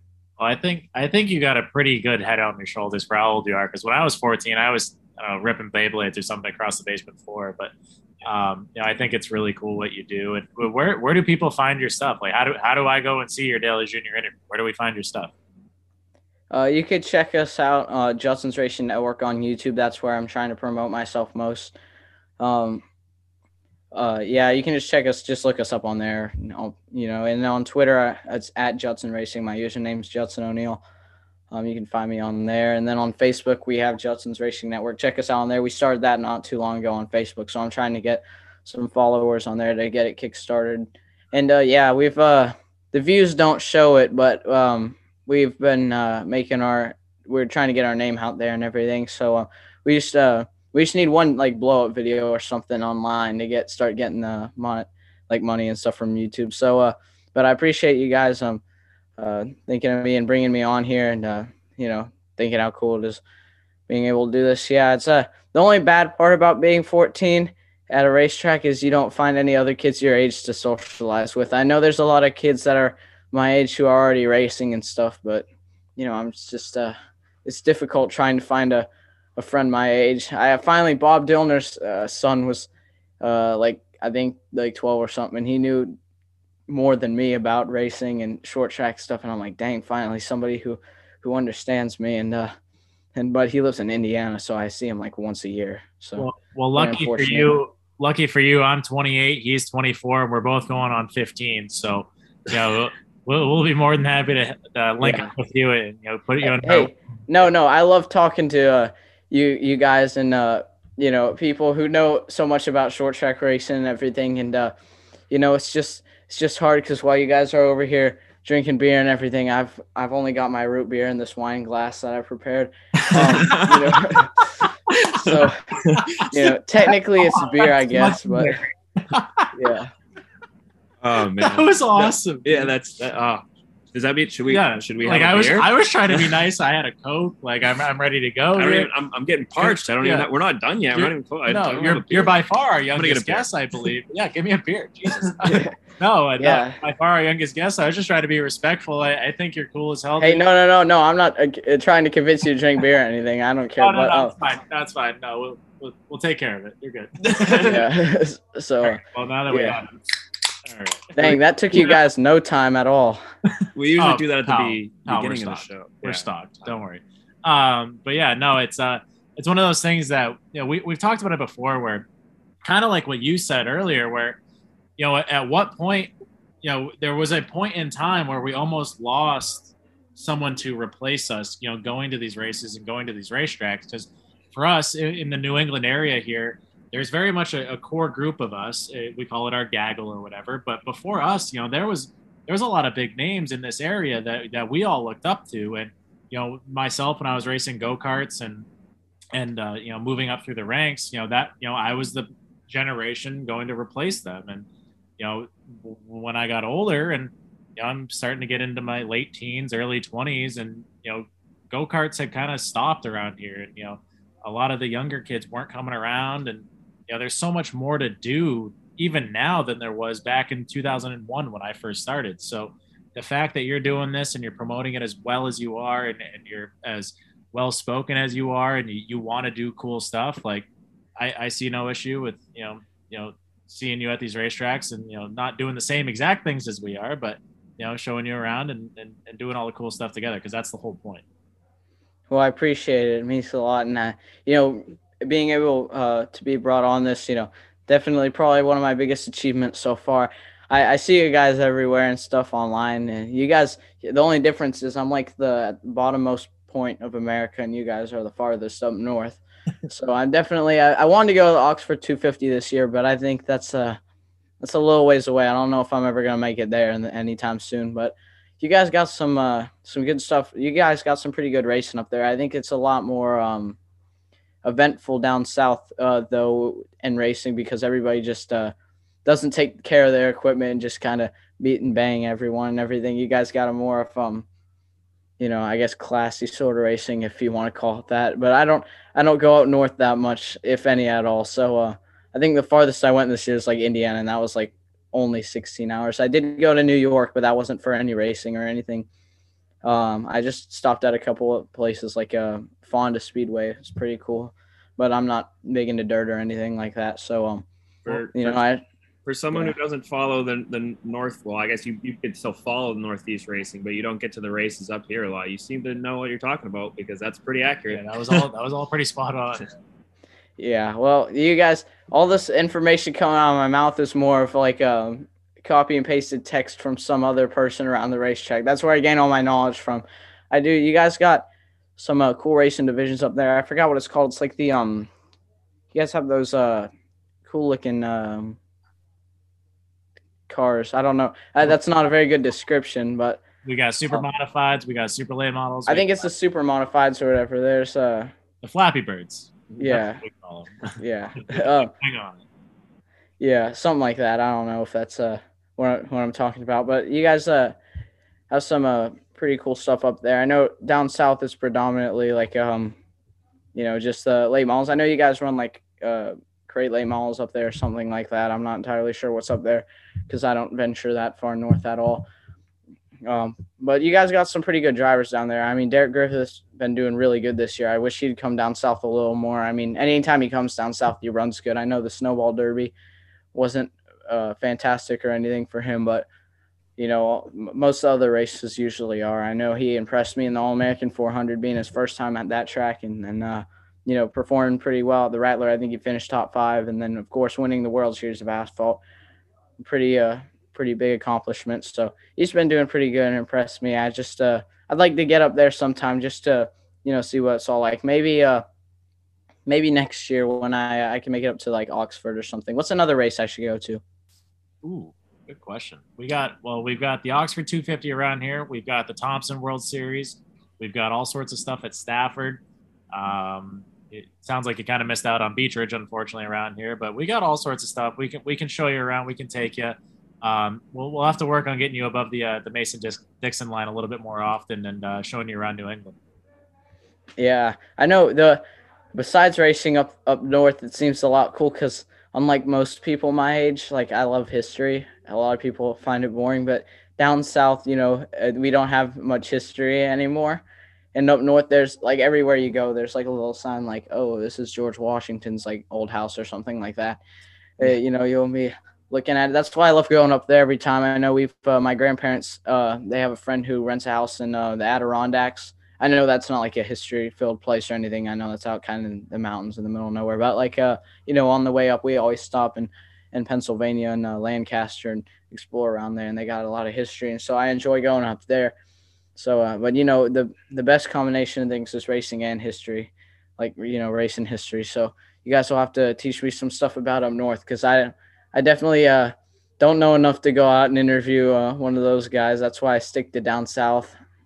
We got to get you up to like a weekly show at Stafford or something. I mean, there, there's a lot of people like you know Freddie Kraft's one of our good buddies now, and he he uh, tells us that you know see he's he's got a chance to be all around, and and it's pretty Stafford's pretty up there in the best weekly series like just show that they put on. It's just unbelievable that the facility that they have there and I mean, even just from this region, just I, we've gotten, you know, we've been lucky enough to travel to about every single racetrack up here. And there's just it for me. There's nothing like Stafford. You can just go there on a weekly show, and you know, some some tracks weekly shows are kind of bland, kind of boring. If if you're going to a racetrack every single weekend, you're going three days a week. You know, Friday, Saturday, Sunday, all the different racetracks.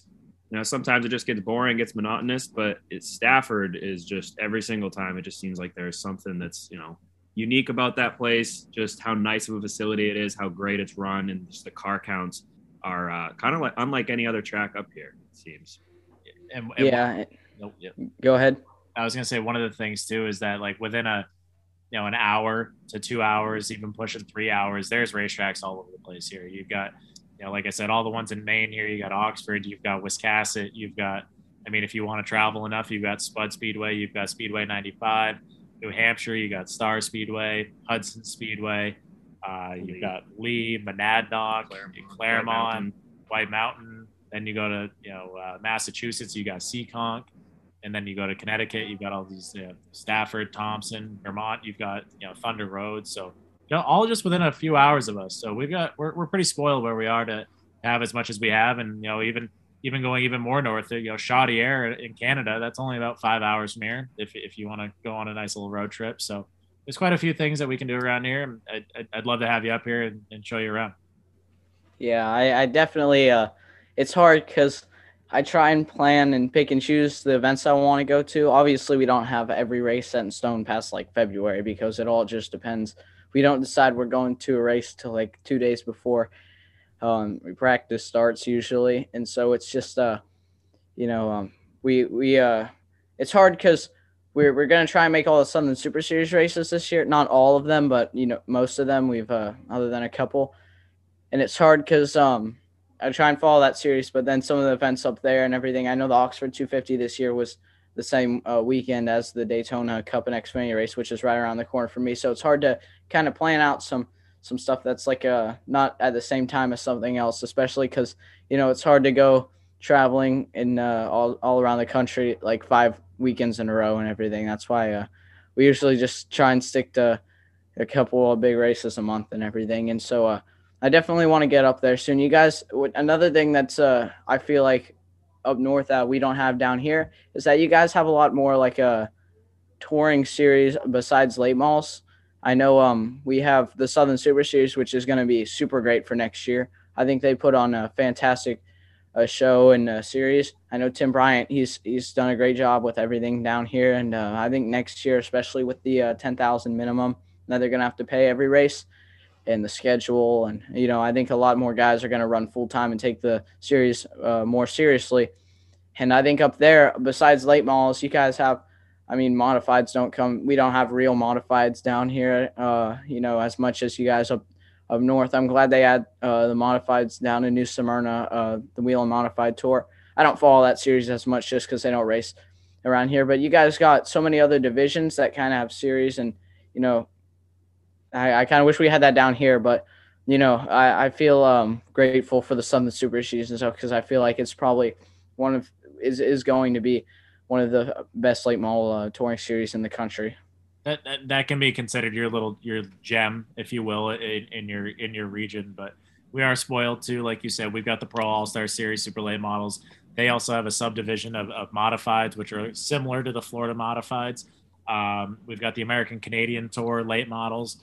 Uh, we've got MRS modifieds. We've got you know Stafford weekly shows. There's Tri Track. There's yeah Granite State Pro Stock Series. There's all sorts of stuff. Not even to mention you know the NHS TRA uh, street stocks and you know we, we got a lot of stuff here and they they go to some pretty cool tracks too. Pretty much everywhere we mentioned and even to Loudon too. So uh, it's cool to see a lot of the cars that you'll see on your little you know third mile bull ring or you know you know flat track around here going going down Loudon and, and doing some big things. So uh, it's cool to see all the the mix and matching of cars and series and and racetracks and stuff.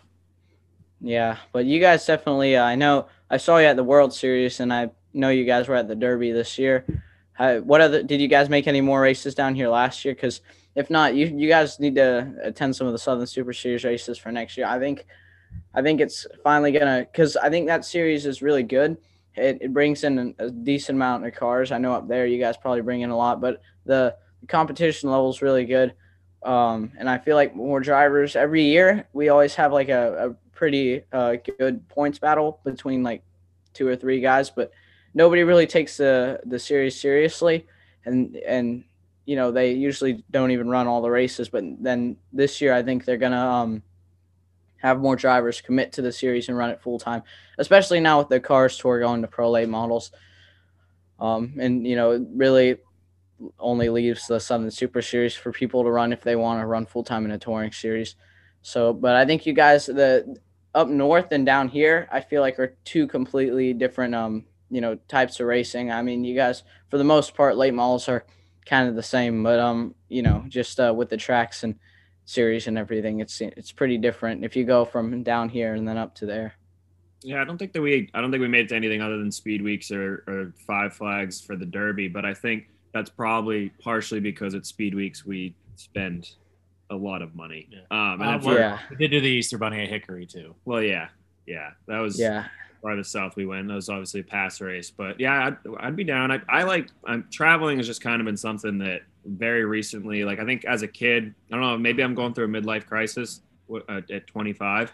But um, when I was a kid, I always wanted to travel, and like my family just never really did. So I guess that now, once I've hit like 23, 24, 25, it's just been travel, travel, travel. You know, I've I'd never been on a plane until two years ago, and now I've been on a plane like eight times, nine times, and that doesn't seem to be as normal for people. But um, yeah, I mean, just I think that we could uh, we could figure something out with uh, you know look at our schedule, and it's obviously Charlie won't look at the schedule until the day before we leave, but I'll uh, I'll look at you know what, what openings that we have, and uh, we'll we'll try to plan something.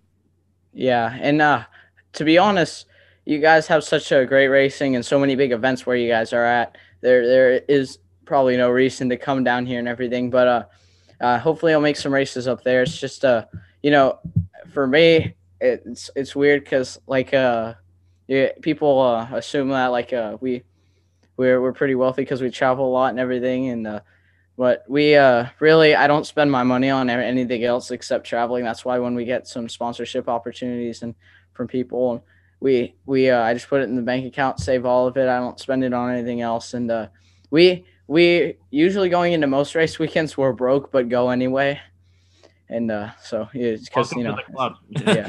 My mom, my my mom's always like, uh, I, I thought you said last weekend's was the biggest race of the year. I'm like, no, this one is. We have to go. No, one one common uh, misconception that you'll learn that everybody has if you uh, uh, have a podcast or a, a network of some sort is that everybody thinks you're rich. Everybody thinks that you're rolling in money. You just you don't have to pay for anything, and that could not be farther from the damn truth. And uh, you know, there's a lot of work that goes into it. Uh, I'll give Bradley a lot of credit. He does a lot of it um, in terms of planning and, and getting it and, and figuring out where the money's got to go and come from and all that stuff. So uh, there's a lot to it. Uh, a lot of people don't realize it, and uh, you know, it's it's. If you ever have any questions, feel free. You got my you got you got my phone number now. I'll give Bradley yours too, so that we can we can all uh, you know talk to each other if we need to. But Um, do you have any questions for him? No, I think that I mean, going. I've been thinking obviously since the last time you said uh, what's an event that I should come up for. I don't know that you'd be able to make the Spring Sizzler because it's in April or whatever. That at Stafford is probably uh, top. I mean, at least for us, top two event that I'm looking forward to this year. Um, and then I'm biased with the the uh, Whelen modified tour going to Lee. Uh, that's more just because they have a bar. So I guess that doesn't apply to they, you. I don't know that they got they don't got root beer and, and wine Well, I glasses. I think he can get in. He just can't drink. Yeah, I mean, Yeah. yeah, you could. I mean, you could always obviously come up for that, but I think that the big events at Stafford or Thompson, uh, either in the spring or the fall, are the two events other than the Oxford 250 that I would be like, yeah, that's you should, yeah, either that or like uh, I think maybe the Milk Bowl at Thunder Road. That's that's cool. It's a very unique, uh, unique deal there, and they race all three days and. Uh, the car counts at Thunder Road and Stafford are uh, something that we've talked about quite a bit. It's you, you don't really get car counts like that anywhere else. Um, so yeah, out of out of all those events, I think that those would be the uh, those would be the, the three that I would say, um, I guess. But what is uh what is something that you're looking forward to the most this uh, you know th- this coming year? Like, is there a race that you didn't get to this year, like this past year, that you're going to end up you know circling to try to go to this this coming year? Well, I think uh, for sure one track that I haven't been to that people ask me to come to all the time is Montgomery in Alabama. I hear I know that track opened pretty recently, if I'm not mistaken, um, after being shut down for a while. But um, you know, people all the time are like, "Oh, when are you gonna come to Montgomery?" And especially, uh, I know it's not as like a well-known track as some of the other ones, but it's you know, so many people always you know ask me when I'm coming to that place or have I ever been. And so I feel like it's it probably produces pretty good racing, and they put on a good you know series with the pro models there and everything. And uh, it, looks like a pretty neat facility. So I'm looking forward to hopefully making the Alabama 200. I really want to go to. Not sure if that's going to happen just because it's the weekend right before the Rattler. So we'd go Alabama and then go home for like three days and go straight back to Alabama. It's it's kind of hard to do, and uh, so not sure if we're gonna make that. And then um, you know I, I love going to Chris Motorsports Park. Uh, you know with the watermelon patch beside it, they you know they don't have walls around most of the racetrack, and every time like l- l- this year, I remember it was like three t- times in a row within like 30 laps, the leader just spun out into the watermelon patch, uh, co- going into the uh, third turn and it was it was crazy. I really like that track. Uh, the Win- Winchester 400 this year, it was it was a great race. You know, I feel like uh, a lot of people don't come to that event just because they're afraid their equipment's going to get torn up, which it probably will, and it's hard to make it the whole race. But even you know, usually when you see a race with only you know 16 competitive cars, you know, yeah, it's it may not be as good as uh, some other events, but you know, when that that event only had like 22 cars in it this year, and it was probably the best race I watched all year. It was, it was you know, kept me on the edge of my seat the whole time. You know, and so if you look at Matt Weaver's video on Twitter, it's uh, one of the videos of I think the wreck between Jack Smith and uh, Sammy Smith, and you could just see me uh, standing in front, like like throwing my hands up and down, like yelling and stuff. So, you know, it's uh it's pretty crazy, and so I think those I, I'd like to go to uh, again. I think uh, Montgomery, just because I've heard so much about it, I just want to go to. And then um, PRI for sure. I know this isn't a race, but I'm no matter what next year, I'm going to make it to there because it just seems like from no matter what world, whether it be NASCAR, NHRA, IndyCar, short track racing, uh, dirt racing, you know, it's everybody's there at that event, and I can make so many connections there, meet so many people, and see so much stuff. I feel like that would really be a more useful event to go to, you know, than because just making connection wise. But the only reason I didn't go to it this year, somebody had offered to, us to stay with them, so we wouldn't have to pay for a hotel or anything, is is because um we had some events and stuff here at, at our church and school and everything that I, I missed a lot of school, and uh, so I just uh, coming off the Derby too, especially uh, being one of the most expensive weekends of the year. It's just it's hard to be able to make that.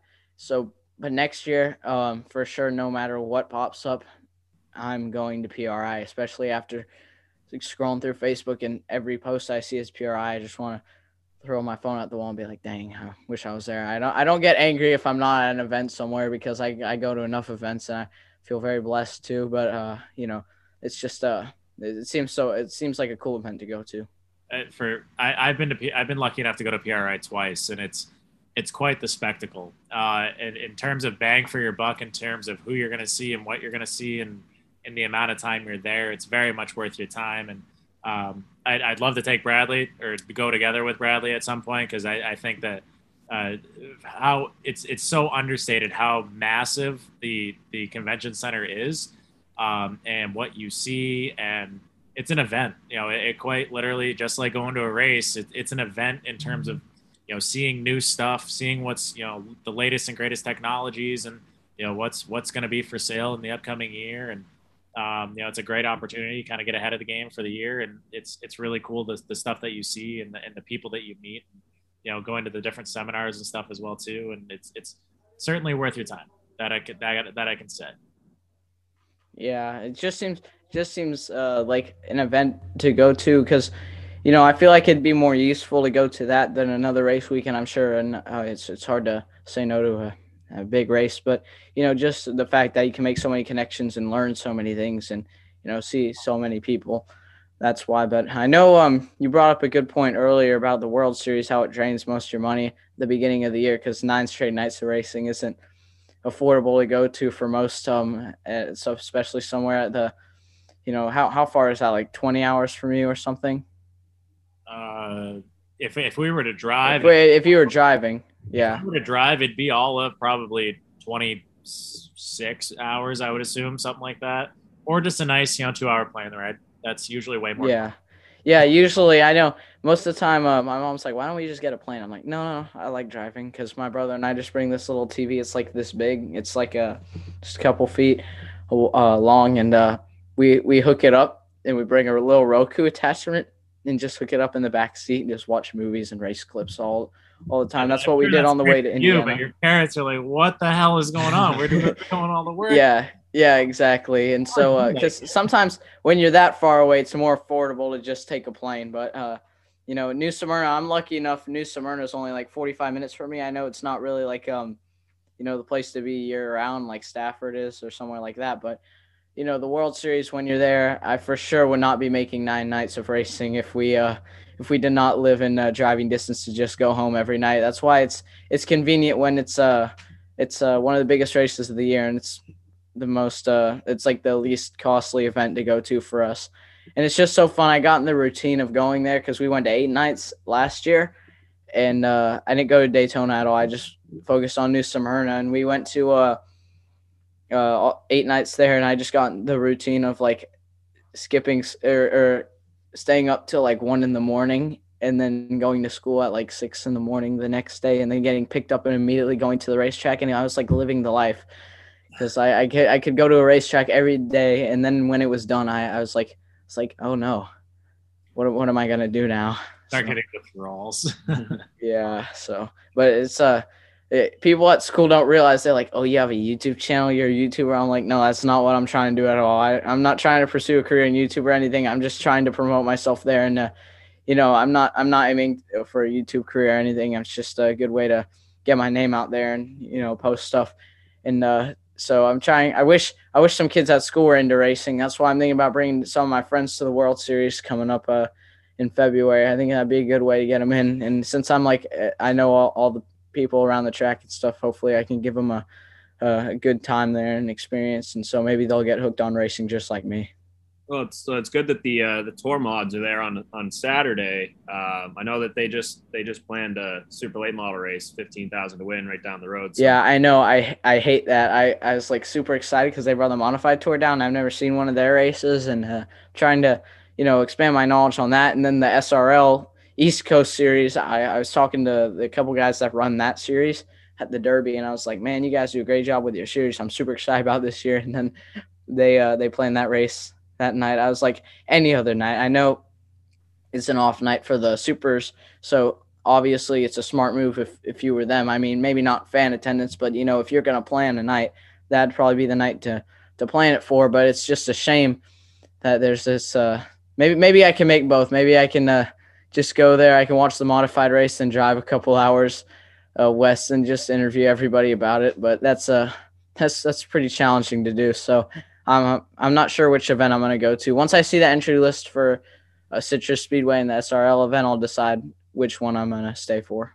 well, if you end up going to the, the mods, we uh, we know at least a couple people that we could uh, introduce you to, and uh, I'm sure that your friends that have never been to a racetrack before, but might have seen something on the TV in the in the background or something, or you know, it, maybe even been before, but they've never seen the they've never seen modifieds like the tour mods. They uh, it'd be something cool for them to see. So uh, hopefully we'll see you there. I'm sure I, I I'm pretty positive we will be at uh, at New Smyrna there watching watching the tour mods because we're big modified guys. Um, but yeah, you know, it, so we we have a Patreon, and uh, our our buddy Will Sweat's going to put you right on the spot here because he asked the question. Uh, who is your favorite super late model driver? And I know that you got a lot to choose from because you're friends with uh, friends with seems like all of them. oh man, well, uh, I hate it when people ask me this question because um, you know, I try not to be biased or anything. Obviously, I'm not like TV famous or like I'm not like a news anchor or something where I'm like have to be you know, um, you know, follow rule set or anything. But uh, you know, I, I I try not to be biased, and I I'm not just gonna say this like uh out of I'm I just uh don't have a favorite because like uh I I just try and stay neutral and you know cheer for everybody. You know, there's there's so many I could go a list on list on forever of how many you know super nice people, and I feel like it's uh, just about everybody. It's hard even if I was trying not to be biased um, I, I still would have a hard time choosing a favorite because everybody's just so nice. You know, if I quit JRN right now and wanted to pick a favorite, it would be too challenging. You know, there's a um, so I don't want to go through and list everyone because uh, I don't want to forget anybody, and it may take a while. But just just uh just uh to get an answer out there, I'll say Charlie because I guess you're a race car driver, so I'll just say you're my favorite tonight. I, I appreciate that. I've only raced a super late model two and a half times in my life. So thank you for that. I appreciate that. that yeah. Yeah, I, I was like gonna, that. I was gonna, I was gonna ask you who your favorite super late model driver was, just to get the ball rolling here, and then I would just bounce off whatever you said, and then see if we'd get an answer out of him. But yeah, you yeah. yeah well, but if you I, ask me, if you if you ask me who I dislike, I don't know if I could give you an answer for that either. It's a, it's hard. Uh, you're very hard to choose a favorite. Or, yeah. not give us an answer to either of these. We, we know the game you're playing. We're, we're gonna call you out on it, but no, it's a if I, I, I like it. I think you're very smart. In, in, case you were wondering, I was I was gonna throw the ball to Charlie, ask him who his favorite was, and if he said Derek Griffith, like I thought he was going to, then I was just gonna go with Stephen Nasse. I, I was yeah. It, Which it was going to be one of the two. I assumed he was going to go with Derek, so yeah. you know I already had a second one queued up there, and and uh, you know, if, if somehow he threw two names out there, I was going to go with Jake the Jet Johnson, who you probably aren't too familiar with. oh he- yeah, Jake. I, I wish I could see him race more. He seems like a cool kid, and man, he uh, I met him last year at the Snowflake. I had never heard of him or anything, and uh, I know he won the last chance race. And after the race, I was like celebrating. I was like, yeah, my boy Steve won in exciting fashion. And then, in my opinion, that was uh, I think Nicholas called that um, the, the decision to disqualify him. I got some respect for Nicholas, um, but that was not a smart move in my opinion. Obviously, I'm super happy for Jake. You know, I don't think he's ever gonna, uh, you know, experience something like that again. Uh, to go from like the most like least known guy there and to just automatic, you're just winning the Snowflake 100. And and he he uh, I think he drove back the that night or the next day. He didn't even stay for the big race because he had to get back for like school or something. But uh, he that was that was crazy. I'm the the call on one hand, I'm like, dang, that's kind of cool they made that call because now you know this this guy won the race. But then on the same time, it's like that was not a smart call. I mean, I, am I'm, I'm not trying to be biased or anything because you know I love Bubba Pollard, you know, but he uh he spun himself. Nasse got to his back bumper, tapped him. Uh, Pollard got loose, and then he he spun himself out. So that's not. I mean, not that Bubba Pollard could, you know, it was like his fault, but it was his fault, but not in an intentional way. But you know that was it, it was a dumb call, and, that, you know that was, that was very much a move of if I'm not going to win this race, then neither are you. That that yeah. I, that's that's my opinion on that situation because you know, well, like you said, Bubba Pollard's one of the best on the, the planet at doing what he does, and that that that didn't seem like it was quite uh quite worthy of spinning around like that. And, but and yeah. back then we were at the the first derby that we went to, we didn't know who Stephen Nasse was. We were very, very much biased towards Jake Johnson, and even we were like, that was that was not a that was not a good call. Like, was yeah, he didn't really do yeah. anything wrong. And now it's funny that Stephen Nasse's up in this picture right here, know, right above my shoulder. Um, but it's you know, yeah, he's he's uh when you when you talk about just going to the racetrack and meeting like down to earth, you know, nice nice people, that he's uh, he's definitely one of them, and we were able to meet him this year for the first time. So uh, maybe we'll be able to get to a Southern Super Series race. you know? Yeah, for sure. He's he's definitely one of the coolest people around. It's it's hard because you know most people you meet around the racetrack, they're either a Bubba fan or a Stephen Nasse fan. And it's hard. I, I talked to both of them. So what's uh, so you're a pretty big Stephen Nasse fan. Uh, you let us know that. So what what do you think about Bubba Pollard? Then are you are you one of those people who uh, are like a hardcore Stephen, or do you do you uh do you still like Bubba Pollard? No, I still I like them both. I, have I've never I never disliked Bubba. Uh, for a while, we didn't really like Stephen Nasse just based on like the media perception of him. Uh, yeah, everybody everybody tries to make him look like a bad guy. I feel like Five Flags Speedway hates him. Yeah. and uh, especially I- I don't. Hopefully the announcer doesn't watch this. I doubt he will, and I don't talk to him anyway. But if I don't know if you guys have paid attention to this, but every time at Five Flags Speedway, the announcer there says Nossi. I'm thinking about getting a, a, shirt made that just says Nossi and giving it to him because we talk about it all the time, and it's funny because he he'll always say Nasty if he's talking to Stephen like directly, but ev- every time he's up there, he always says Nossi. I'm like, bro, you know his name's Nasty, and every during driver in shows it kills me because he's like Stephen Nossi. I'm like, bro, I, I can't, I can't even stand to listen to it, and uh, and and every and Stephen's even told him, you know, to stop saying that, and and and the best part is, is his the announcer's son doesn't he, he's not a big Stephen Nasse fan himself. He doesn't like him, so you know it's uh, it, I they just don't like each other, so it's uh, it just irritates me. Yeah. Yeah. Well, we didn't we we knew Stephen after the Ox 250, but we didn't know him like that well. So our listeners standing there during qualifying, and I'm like, have I have I been saying it wrong this whole time? I just I kept Yeah. hearing him say it over and over again. I was like, damn, I, that, that might be my bad. I might be saying saying nasty like everyone else, but Nossi, I guess, is you know what comes out of that guy's mouth. He's just got he's got to get a shirt that just has the Nos logo, and then there's just two E's at the end. Yeah. Yeah.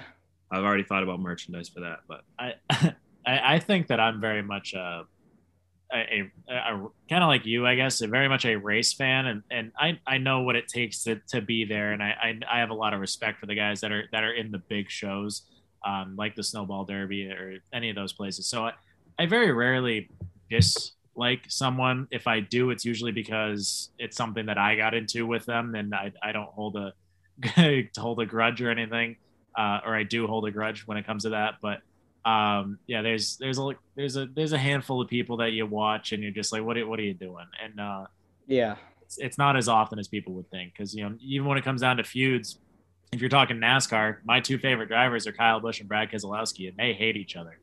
Uh, when it comes to super late models two of my favorite drivers are bubba pollard and stephen Nasse, and they i don't think they're exchanging christmas cards either. So um Yeah. it comes down to the respect of what they do and, and why we're all there to begin with. So it's it's uh it's an interesting aspect to look at it from that way Yeah, and I, you know, it, it gives me a good perspective because I'm still, I still want to be like the the hardcore 14 year old race fan that like you're normal one and everything, but then on the other side, I'm like everybody's like, dang, he's super professional, and then like little do they know, like you should see us back at the hotel. I'm like, "R- Keelan, we wake up in the morning and just sit in the lobby because we just like to see who's down there. Like at Pensacola, we had like an hour conversation with Red Farmer and James Finch, and uh, we we go down there one time. Chris Davidson last year, he gave us his uh his trophy, uh his third place trophy from the Pro Late Model race. He's like, I don't want third place trophy, so uh, he gave it to us, and uh, we went down the lobby the next day and just put it in on the table and sat between it and just admired it. And every time somebody would walk by, I'd be like, "This is our trophy,"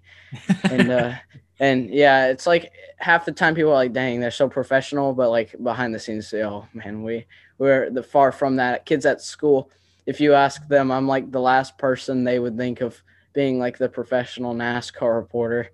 So it's it's uh that's, it's that's good. crazy. if there's one thing that I can tell you, it, and again, we're we're in our 20s, you know, going. I, I'm going on almost 30 here in a, in a couple of years, but um, for a couple of guys who are you know done what we've done and, and certainly maybe regressed a little bit in terms of uh, you know our actions and what we do and, and how we talk and, and what we do. Uh, one thing I do very much want to stress to you is that it, it is okay to be 14. Uh, it, it very much is okay to be excited about things. It very much is okay to let your guard down. It's okay to get the autograph with the with the hero card because at some point you're going to be our age and look back and you're going to be like, damn, I wish I did that. So yeah, uh, if you ever have an opportunity, never ever uh, don't take it. Always take advantage of it. Um, keep doing what you're doing, man. Like I, I love, I love to see it because you know you have a drive that you don't typically see in in in children your age or kids, I guess, and uh, you know it, just keep promoting the sport. That's what it's all about. That's why that's why I very much wanted to have you on and and and you know talk to you with Bradley here and you know see what you're all about. Because like i said we've seen you in passing. We've we've seen some of your stuff but uh, it seems very much so that you have a passion for the sport and it's it's really cool to see. And and, and I, I very much enjoy the the younger generation that's going to replace us someday because that's that's what it's all about. That's how you keep it going. That's how you you know keep everything alive so uh, one thing i do want to ask you i ask this to every single person that we talk to most of the time we're talking to a driver though so it's usually somebody with a steering wheel in their hand or or somebody who's maybe wrenched on them. But you know, you're very much kind of doing what we're doing. Uh, you're you're part of the the quote unquote media, I guess. You've you've got a camera and a microphone, so you know when it comes down to the bare bones of it, some people go to a racetrack because they like the speed. Some people like the atmosphere. Some people like the sights, the sounds, the smells. The you know some people just like the the other people there. Uh, what is it that keeps bringing Judson O'Neill back to the racetrack? You know, that's a good question.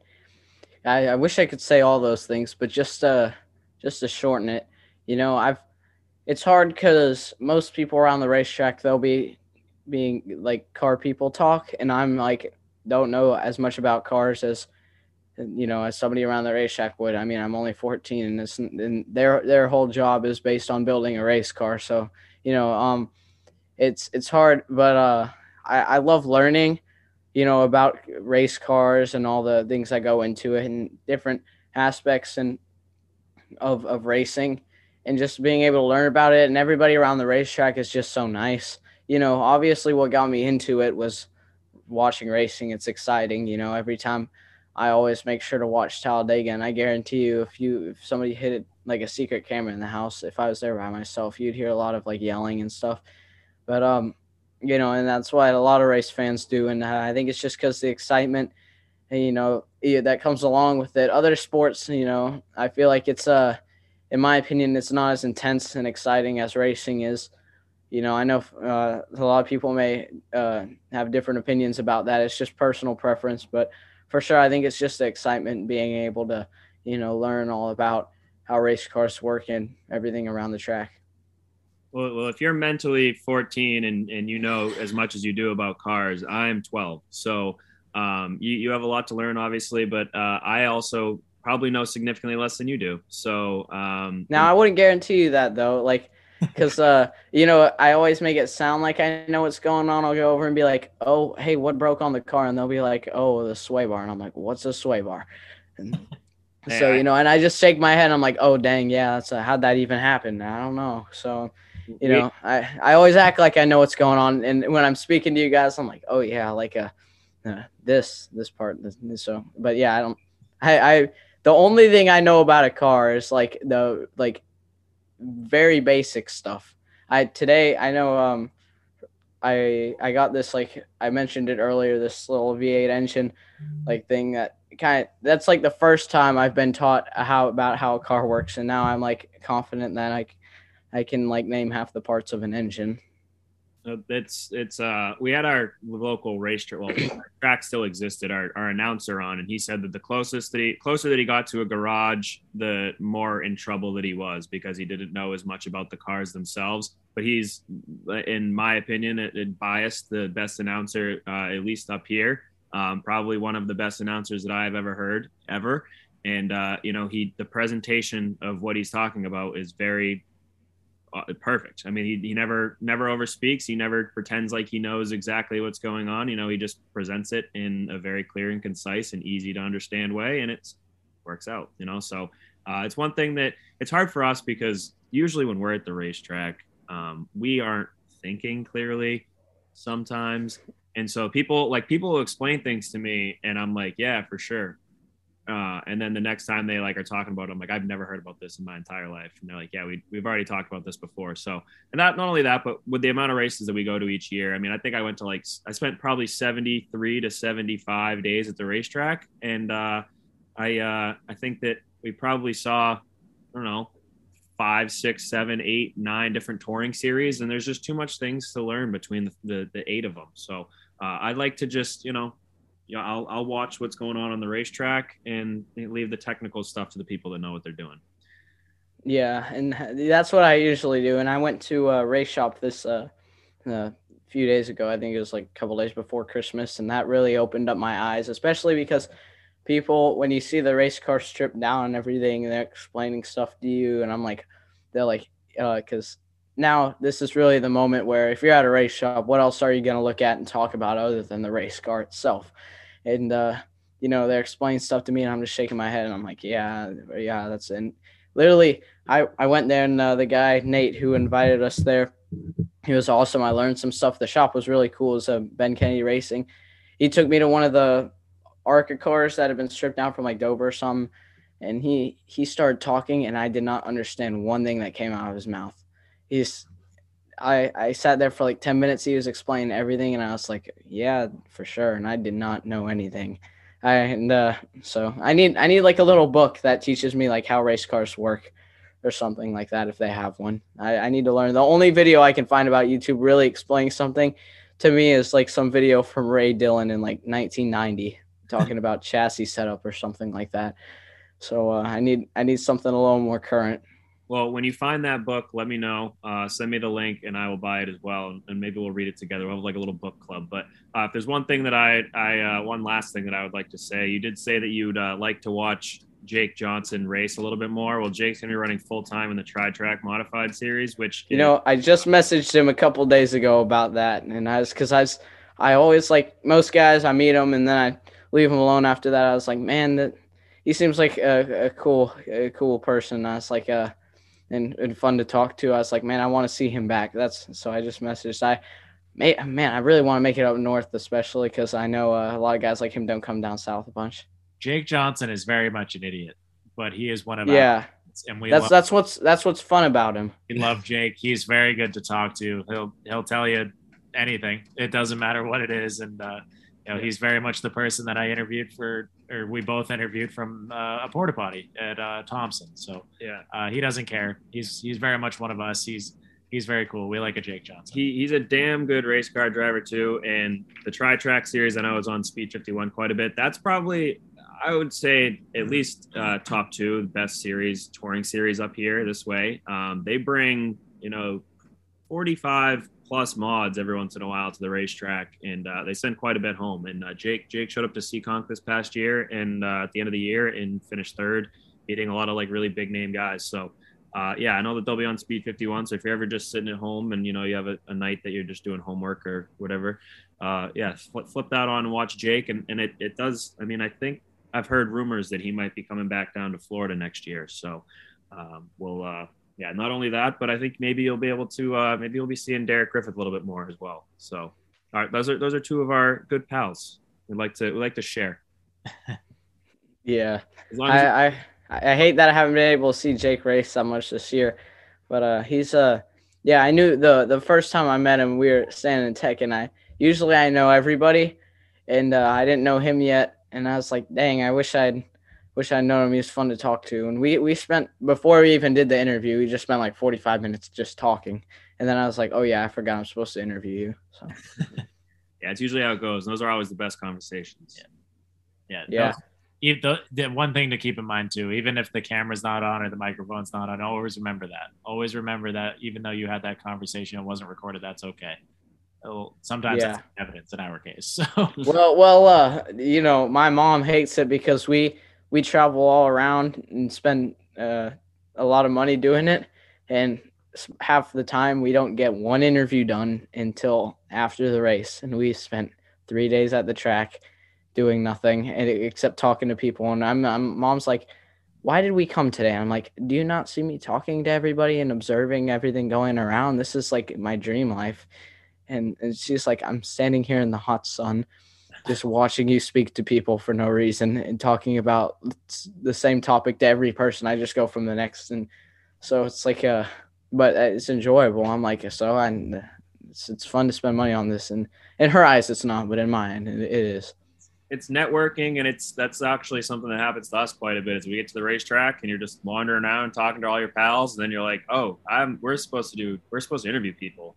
And uh, unfortunately for us, uh, after the races is usually when the wine glass and the root beer comes out. So we uh, we don't get as many interviews sometimes. There's a lot of races that we go to where we don't get any content really. Um, but I think that'll that'll be changing coming up this year. And uh, yeah, we're, we're pretty excited for 2022. It, it, unfortunately, we're in the lull of our season where we don't have anything going on until Atlantic City at the end of January for the indoor races, and uh, nothing at an actual racetrack really, except for a couple snow enduros and uh, until until the World Series. So um, but I'm sure that we'll be seeing you down there. Yeah, for sure. Maybe you guys need to stick to some root beer in a wine glass instead. You can get some more content. Yeah, so uh, well, it's we'll pretty see. good. It, no matter what, we'll still uh, we'll still make sure that we're seen in the bathroom. yeah, yeah, and uh, you know one thing too. I mean, half the time when I'm interviewing Bubba Pollard, he's like uh, very intoxicated. So you know that's fine too. So uh, you know, you know, you guys aren't the only ones. You guys could do a interview with him sometime after the race. I remember after the snowflake last year, by the time I got to interview him, it was like only like an hour after the race, and he was he was already out. So yeah, Bubba Bubba knows how to party. That I'll I'll leave it at that. But, yeah, uh, he yeah. Never mind. I'll just yeah. Let's leave it at that. Yeah, let's let's leave it all at that. Uh, yeah. No man, uh, it's been cool talking to you for sure um, you know, thank you for coming on. You know, this is uh, this has been really good. I appreciate you coming on and, and being as a professional as you are, and uh, you know, doing what you got to do, and uh, you know, just keep keep doing the same thing, man. Just keep grinding, keep doing what you're doing, and uh, we'll we'll meet up at some point. Well, thank you so much, and I really appreciate you guys let me come on here. It's uh, you guys don't realize like how much like for the past four hours I keep pacing around, just like, man, I can't wait to talk racing. Like, uh, uh, it's not like a nervous thing or anything. I'm just like so excited, and uh, you know, it's it's. I just uh, I really appreciate you guys bringing me on. I've been looking forward to this ever since you messaged me. It uh, kind of reminds me as my of myself every time I think of somebody, um, you know, with a with a podcast or something. I'm like, dang, they they must take the time and get these guys in advance. And then you message me today, and you're like, hey, can you come on? I'm like, dang, I'm not the only one who does that. You guys like straight up. I'm like messaged me uh, just a few hours before. I know sometimes like uh even some of my biggest interviews, I'm like the day of, I'm like, hey man, you got time in a couple hours for an interview, and uh, so. But I I really appreciate you guys thinking of bringing me on. You guys always bring on like the really interesting people and stuff. So uh, I'm glad I could be one uh, of those interesting people in my eyes. Um, so it was a great time talking to you. I'm gonna have to bring you on my show sometime, or next time we see you at the racetrack, we'll have to do a video or something because uh, it's it's always fun talking racing. You guys were a lot more fun to talk to than I, I thought. I I didn't know what to expect, so I, I really appreciate uh, you guys bringing me on. Just tell us when and where. We'll we'll be there. We'll show up. We'll make it happen. But uh, yeah, I'm sure I'm sure this won't be the last time that you come on our show. Yeah. Uh, hopefully not, at least. And uh, keep that passion going, and hopefully you get some more uh, people your age to the racetrack and and share that passion with them. Yeah. Well, in the meantime, uh, I guess we can. Uh, you guys can drink some uh, whatever you're drinking, Bud Light or whatever, and I can just enjoy some root beer, and uh, we'll we'll uh, we'll do that instead before I get some friends uh, my age at the racetrack. So that's fine with me.